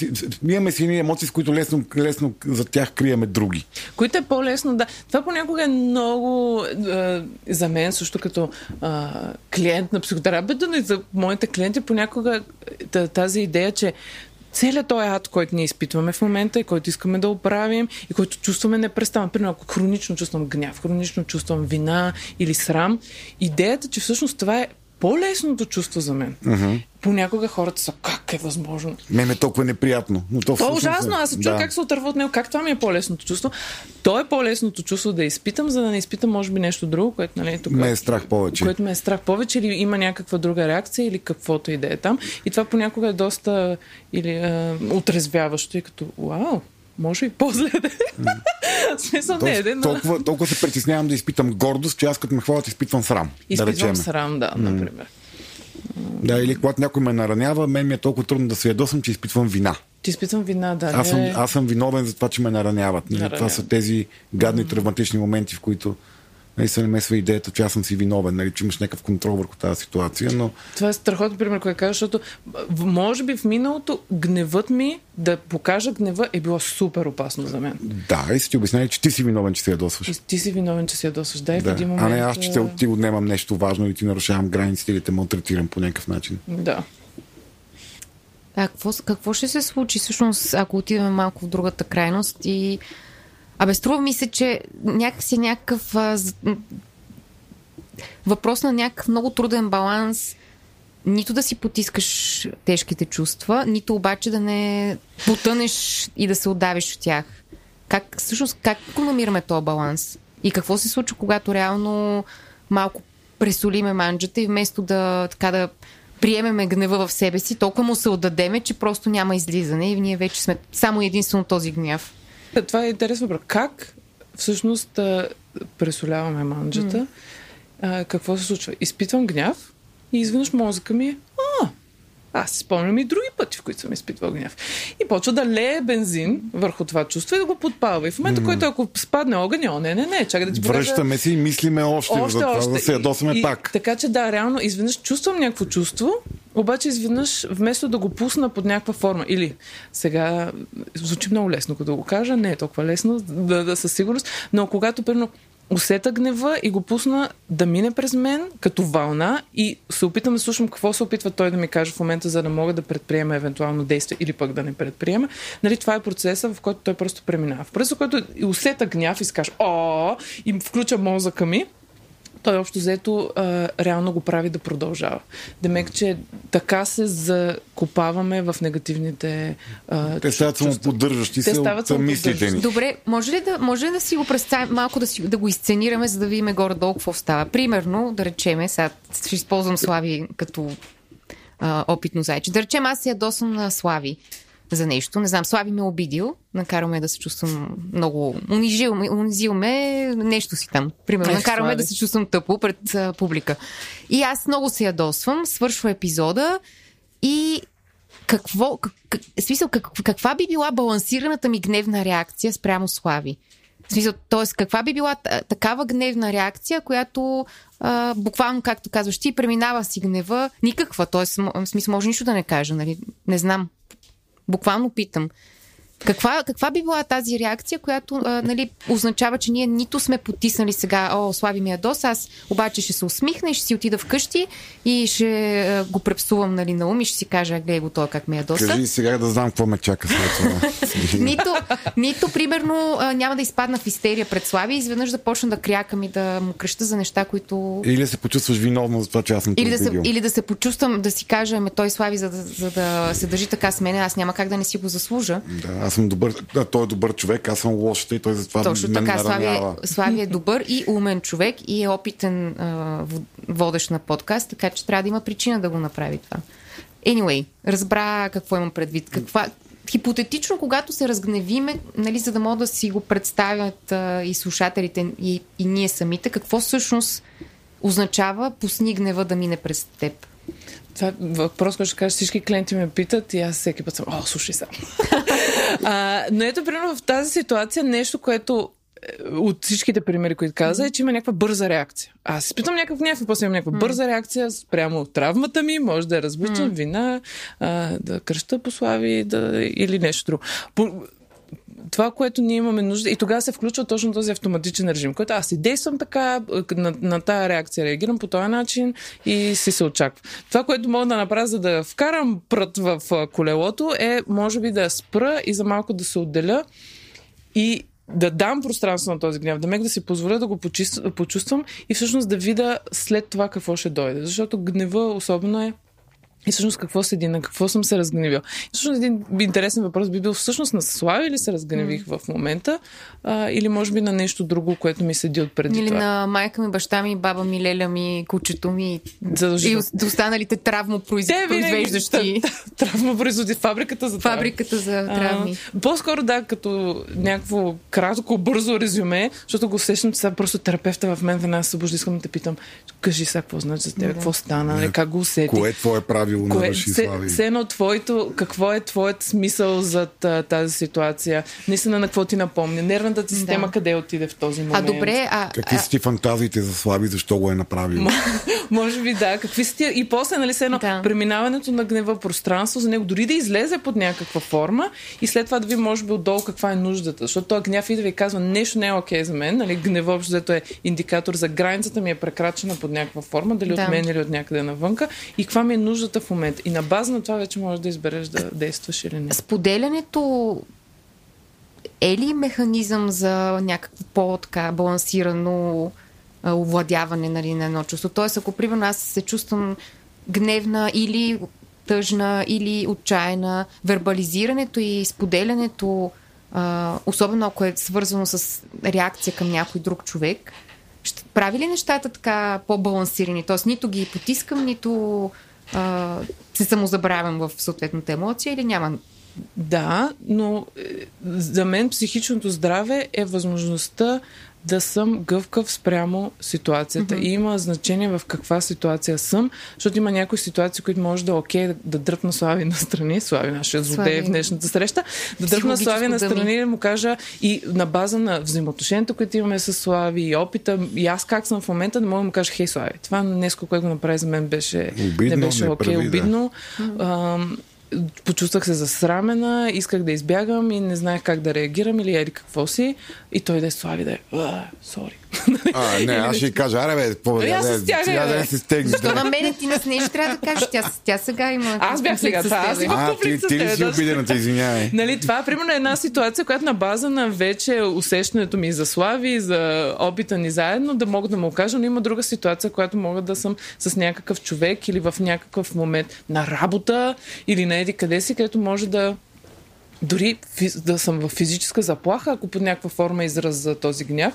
И наистина, то в тези моменти по-скоро ще е инстинктивно, но и в други ситуации има ли, дори има ли смисъл за мен да отида и да говоря с хикс човека, как съм се почувствала. Да, ние ще имаме ли отново връзка някога, въобще важно ли е това Да. за мен? Касиерката в Да, точно. била. Да. Оня, който ме изрезе и ме изпревари с 80 на, забранен, на ограничение 50.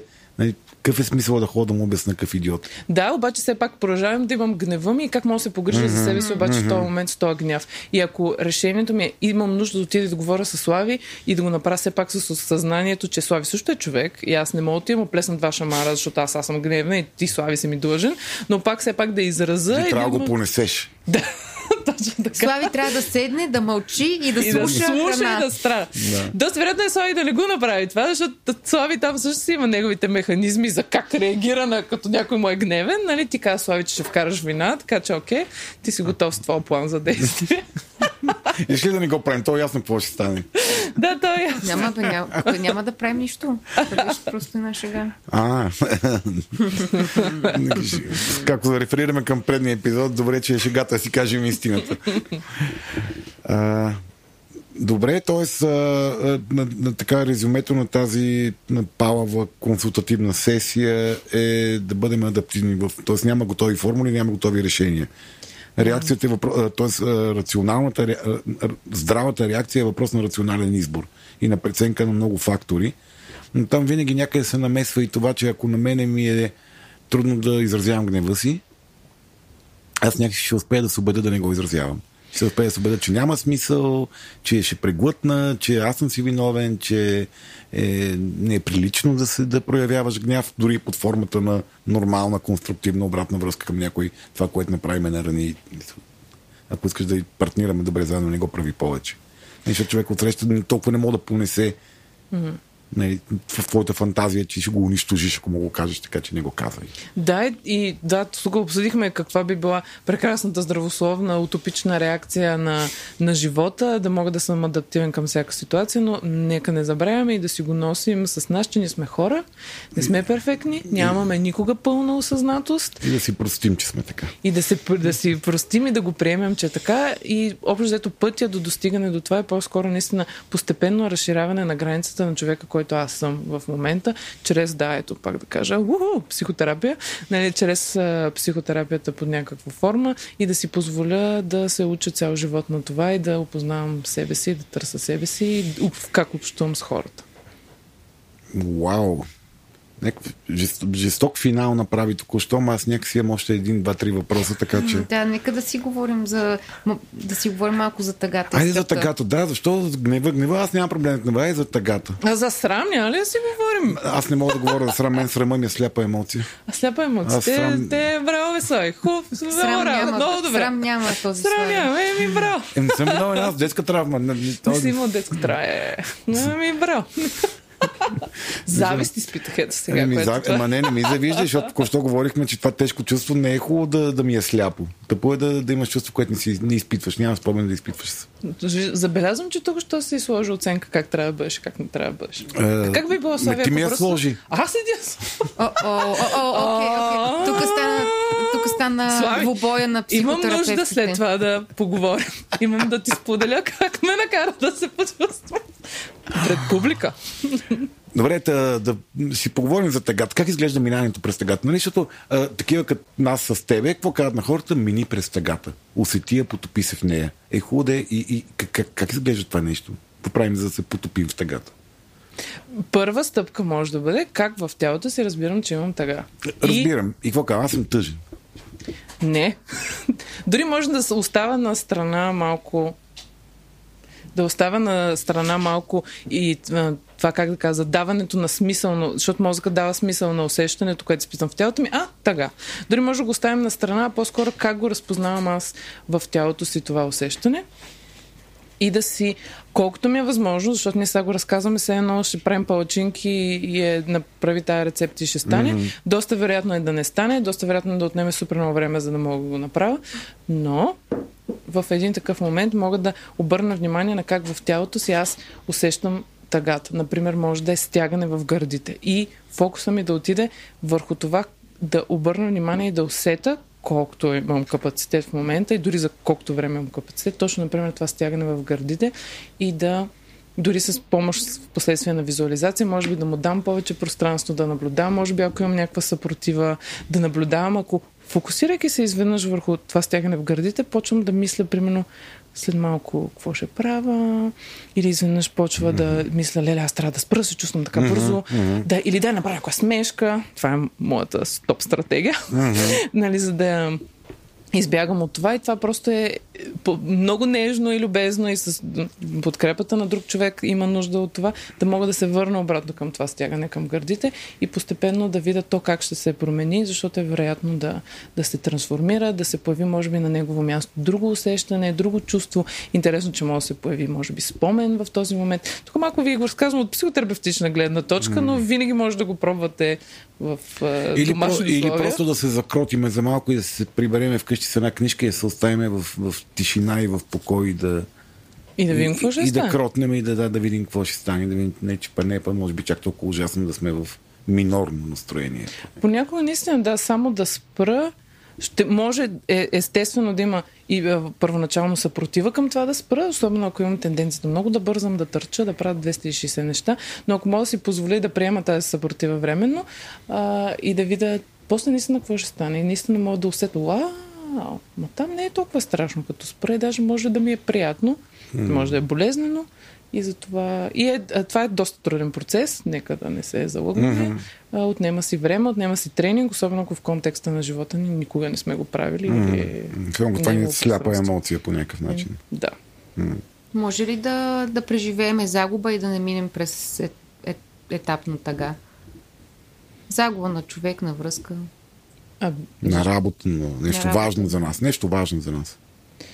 А защо бихме искали да не изпитваме така. Това е тежко чувство. А, ото не, там не, не назоваваме. Пак ще кажа, теоретично в този свят всичко е възможно, но въпросът е а, пак казвам, тъгата идва и тя ни сигнализира. Тук нещо е било важно за мен и вече го няма. Uh-huh. И е смислено, тази тъга е смислена. И тя има място и пространство там.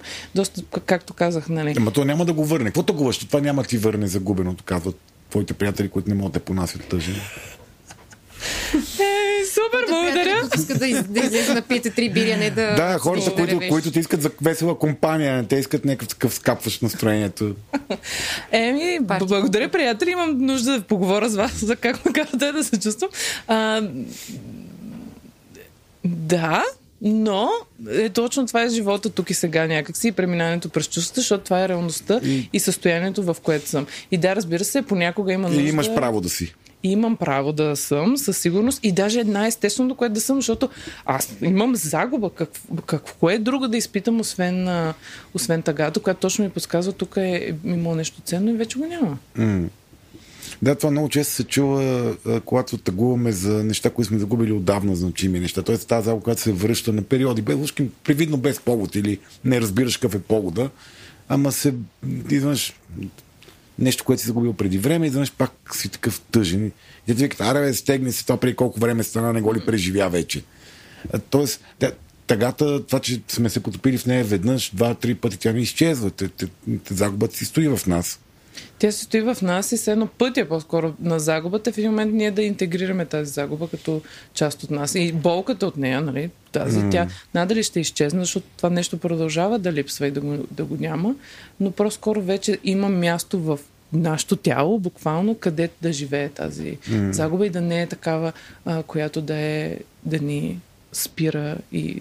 И по-рядко се връща, сигурно. По-рядко се отново се качва на сцената, защото тя се, си, си знае, че може да се изяви. Има си пространството за изява. Има си пространството за изява, да, и също И не ферментира някъде в мазето. Това е наистина много готина гледна точка. Това, че като се появи чувството и то като бъде чуто и той се казва, е, супер. Айде, Айде. ще видим после. Да. Някой друг момент. А, което не са и ни- като нас хората. Ние понякога, ако бъдем чути и видяни, сме, има, се, е, ни се регулира нервната система. Това е въпросното велико нещо, което обсъждаме. Не съм сам, получавам обратна връзка и съм в безопасност. И другите ме приемат такъв какъвто съм. Вау, най-великото. Да ме приемат такъв какъв Всички съм. те приемат такъв. Всички, целият свят не може да ми се насити, точно така да. А, Не, не, не, не желая, ми приемаме. Ти сега приема, пак да. отиде в това. Ей, отидах сега с нарцистичното, не можах да избягам, опитах се, не го скрих. А, добре, за да не бъдем толкова нарцистични, тъй като ние до момента задаваме основни въпроси, които нас с а, Мариана са ни се породили по темата, а, да ти задам два-три въпроса от а, наш а, така, човек, който ни подкрепя, един от патроните на мрежата Говори Интернет. Този мисля, че дори специално е от а, наш патрон. А, кои, е, те въпросите са зададени в така наречения прословут форум на Говори Интернет, където ако още не си поканена, ще бъдеш поканена. О, За супер. да Да може- поговориш малко за нервната система. Да, да, да, да чуеш какво мислят хората за твоята некомпетентност. Ужасен си, Слави. какво? Казах, Слави, ужасен си. А, да си изпитам срама, викаш, айде къде си почна. Това е от разговора преди малко, започва с небрежната реплика Слави ужасници. Добре, въпросът от въпросния слушател.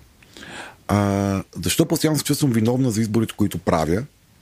Аз а, не мога да не спазвам реда, защото от това почти буквално ме боли, ако нещо не е както трябва. Защото тогава се ядосвам на останалите, че не слагат реда и правила, спазват. че не спазват реда и правилата и това ми изяжда отвътре, уморен съм и ме досъсипва. Това е...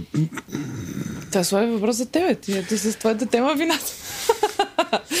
Ами, тук е с темата за... Да.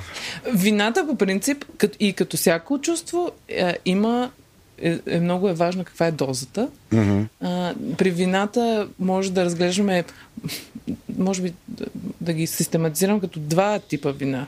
А, здравословна вина и ирационална вина. Защото под здравословна по-скоро имам предвид а, имаме нужда от вината, която ни помага да се регулираме в това социално общество, в което живеем.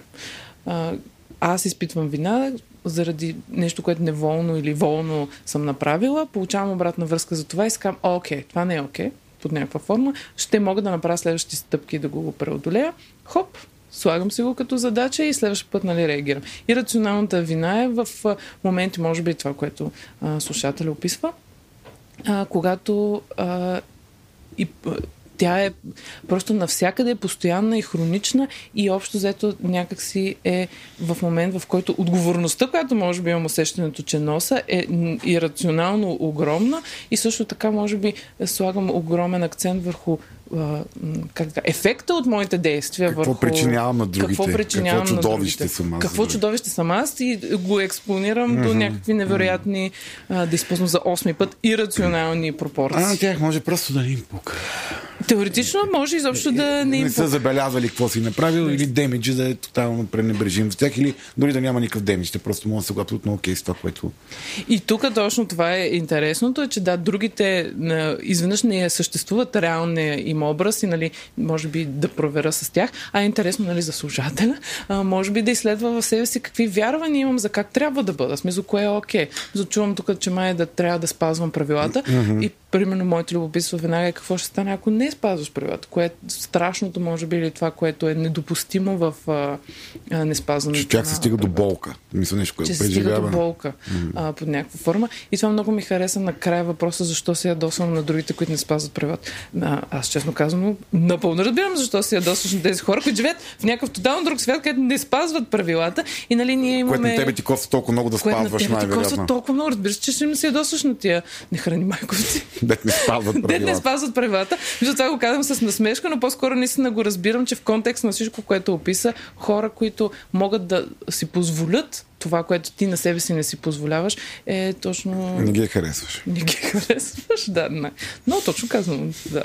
Mm. Но да, тук има много интересно поле за изследване, драги слушатели, на подкаста, за наистина твоите вярвания, твоите убеждения, може би отговорността, която имаш усещане, че носиш твоя ли е, колко е твоя, колко от нея мога да върнеш на другия човек и на ситуацията. А, да, и всякакви такива други любопитни и интересни вярвания, които са може би там. Добре, и тук има един въпрос, който е свързан малко с темата от предходния епизод за хумора. Въпросът е защо хората смятат, че шегувайки се, имат право да ти излеят цялата си злоба и тъпота и гносотия, цитирам. А, нали, и после така казват, ами аз съм се шегувам. Нали, смисъл, това е... Шегата е приемлив начин да съсипеш човека, наранявайки го, ма ти се шегуваш, какво толкова сега? Да, каква прекрасна ти защита. Пък, да, ти, ти пък нямаш ли чувство за хумор? Тук се замислих и за това как, може би шегувайки се, изкомуникирайки нещо през шега, аз... А Мога ли ти да върши изречението? Мога ли ти да върши изречението? Дай, дай, помогни, подкрепи ме. си позволявам по някакъв начин да извада гнева си и фрустрацията си към тебе по такъв приви... социално при... приемлив начин. Може би и такъв, който е безопасен защитен, за мен. Защитен, нали? Винаги, винаги мога да избягам и да кажа, значи мислим същото. Е, ние сме си плюли в устата това психолозите. Нещо, такова си говорихме в предния епизод. Да. То наистина е така и а, а, и тук пък, защото по-скоро а, слушателя, който го е написал, може би е обект на подобен тип а, общуване. И, и тук, бидейки от другата страна, е нашия път в един момент. Ние как поставяме границите с този тип хора, които правят така. Нашите граници, дори понякога границата е довиждане. Това mm. беше да си жив и здрав, няма да се видим повече никога. Нали, някаква такава граница или може би да имаме разговор с тях, но пак да кажа. Не, не, след пет разговора виж какво това ме обижда и наранява, ако пет пъти той ти отговаря. Аре, беше гувам се. Просто очевидно няма смисъл да Очевидно няма смисъл, но точно дали един, дали два, понякога за този тип, е, как точно го обсъждаме, че аз може изобщо да нямам осъзнатостта, всъщност точно за а аз имам толкова много гняв и ми е трудно, или срам, или еди какво си завист и ги изразявам по този начин и автоматичният ми режим просто си процедира понякога някой да дойде. Може да верно каже... си вярваш, че просто се шегуваш и да не осъзнаеш какво да храни че... тази да. злоба. И в момента, ако някой ми го каже, разбира се, зависи кой, може да съм.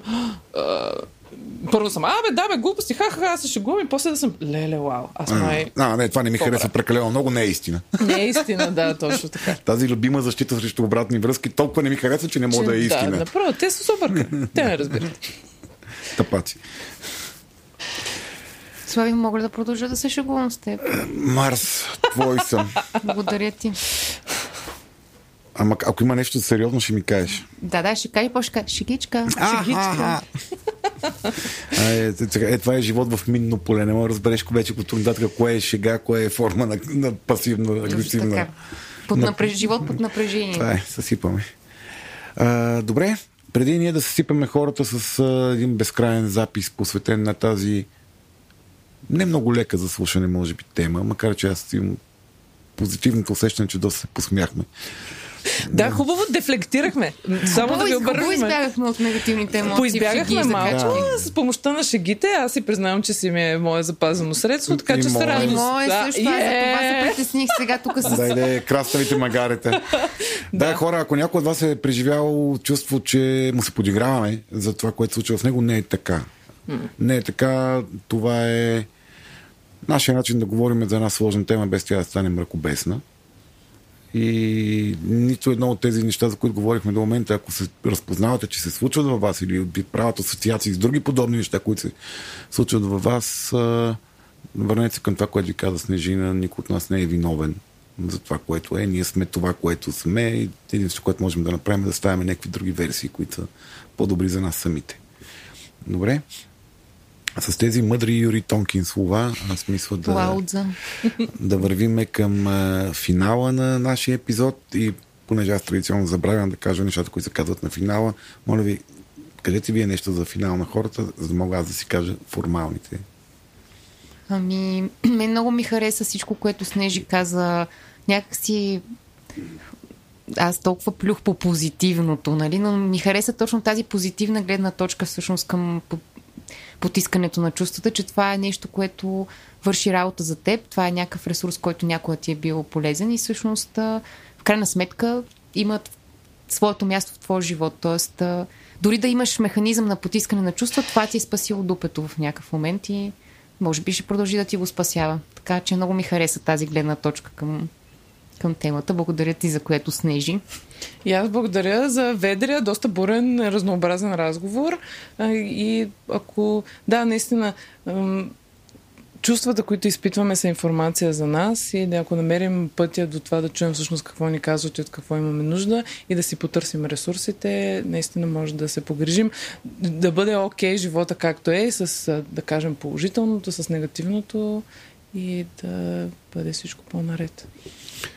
Супер, добре. И сега една новина, която не ви съобщих в началото на епизода, защото поисках да мина записа, да видим как работиме с Нежи. А, с Нежи а, имахме план и за мен този план вече става а, реалност. Тя да е един от нашите резидентни психолози. Ние така си имаме един пул от а, хора, които са умни и им личи. Иначе казвам, могат да говорят а, смислено, готино, пълноценно пред а, микрофон. Така че м- кажете и чао, ще се чуете, т.е. довиждане и кажете, ще се чуете скоро отново с нея, с някои от темите, които ни домъкне от а, мрачната си стая на психотерапевт. Ама в която свети слънце все пак. Да, когато тя го пусне обаче. Защото психотерапевтите държат рамката. А, добре, това беше от нас. Пожелавам ви едно емоционално пълноценно продължение на времето, там вечерта, деня, сутринта или каквото и да, когато и да ни слушате. Едно от нещата, които искам да кажа и за да не се- чувствам виновен, че пак съм забравил.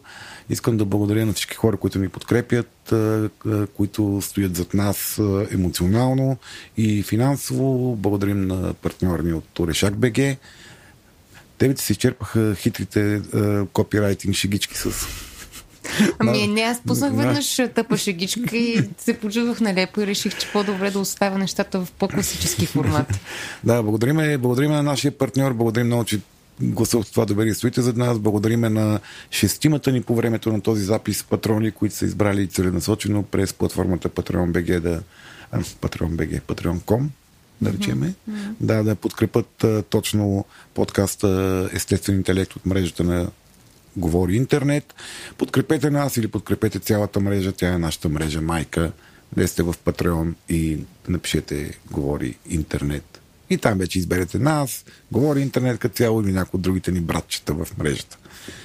Това е от нас. Пожелаваме ви много щастие и много автентично преживяване на тежките емоции. Чао! Чао! Чао!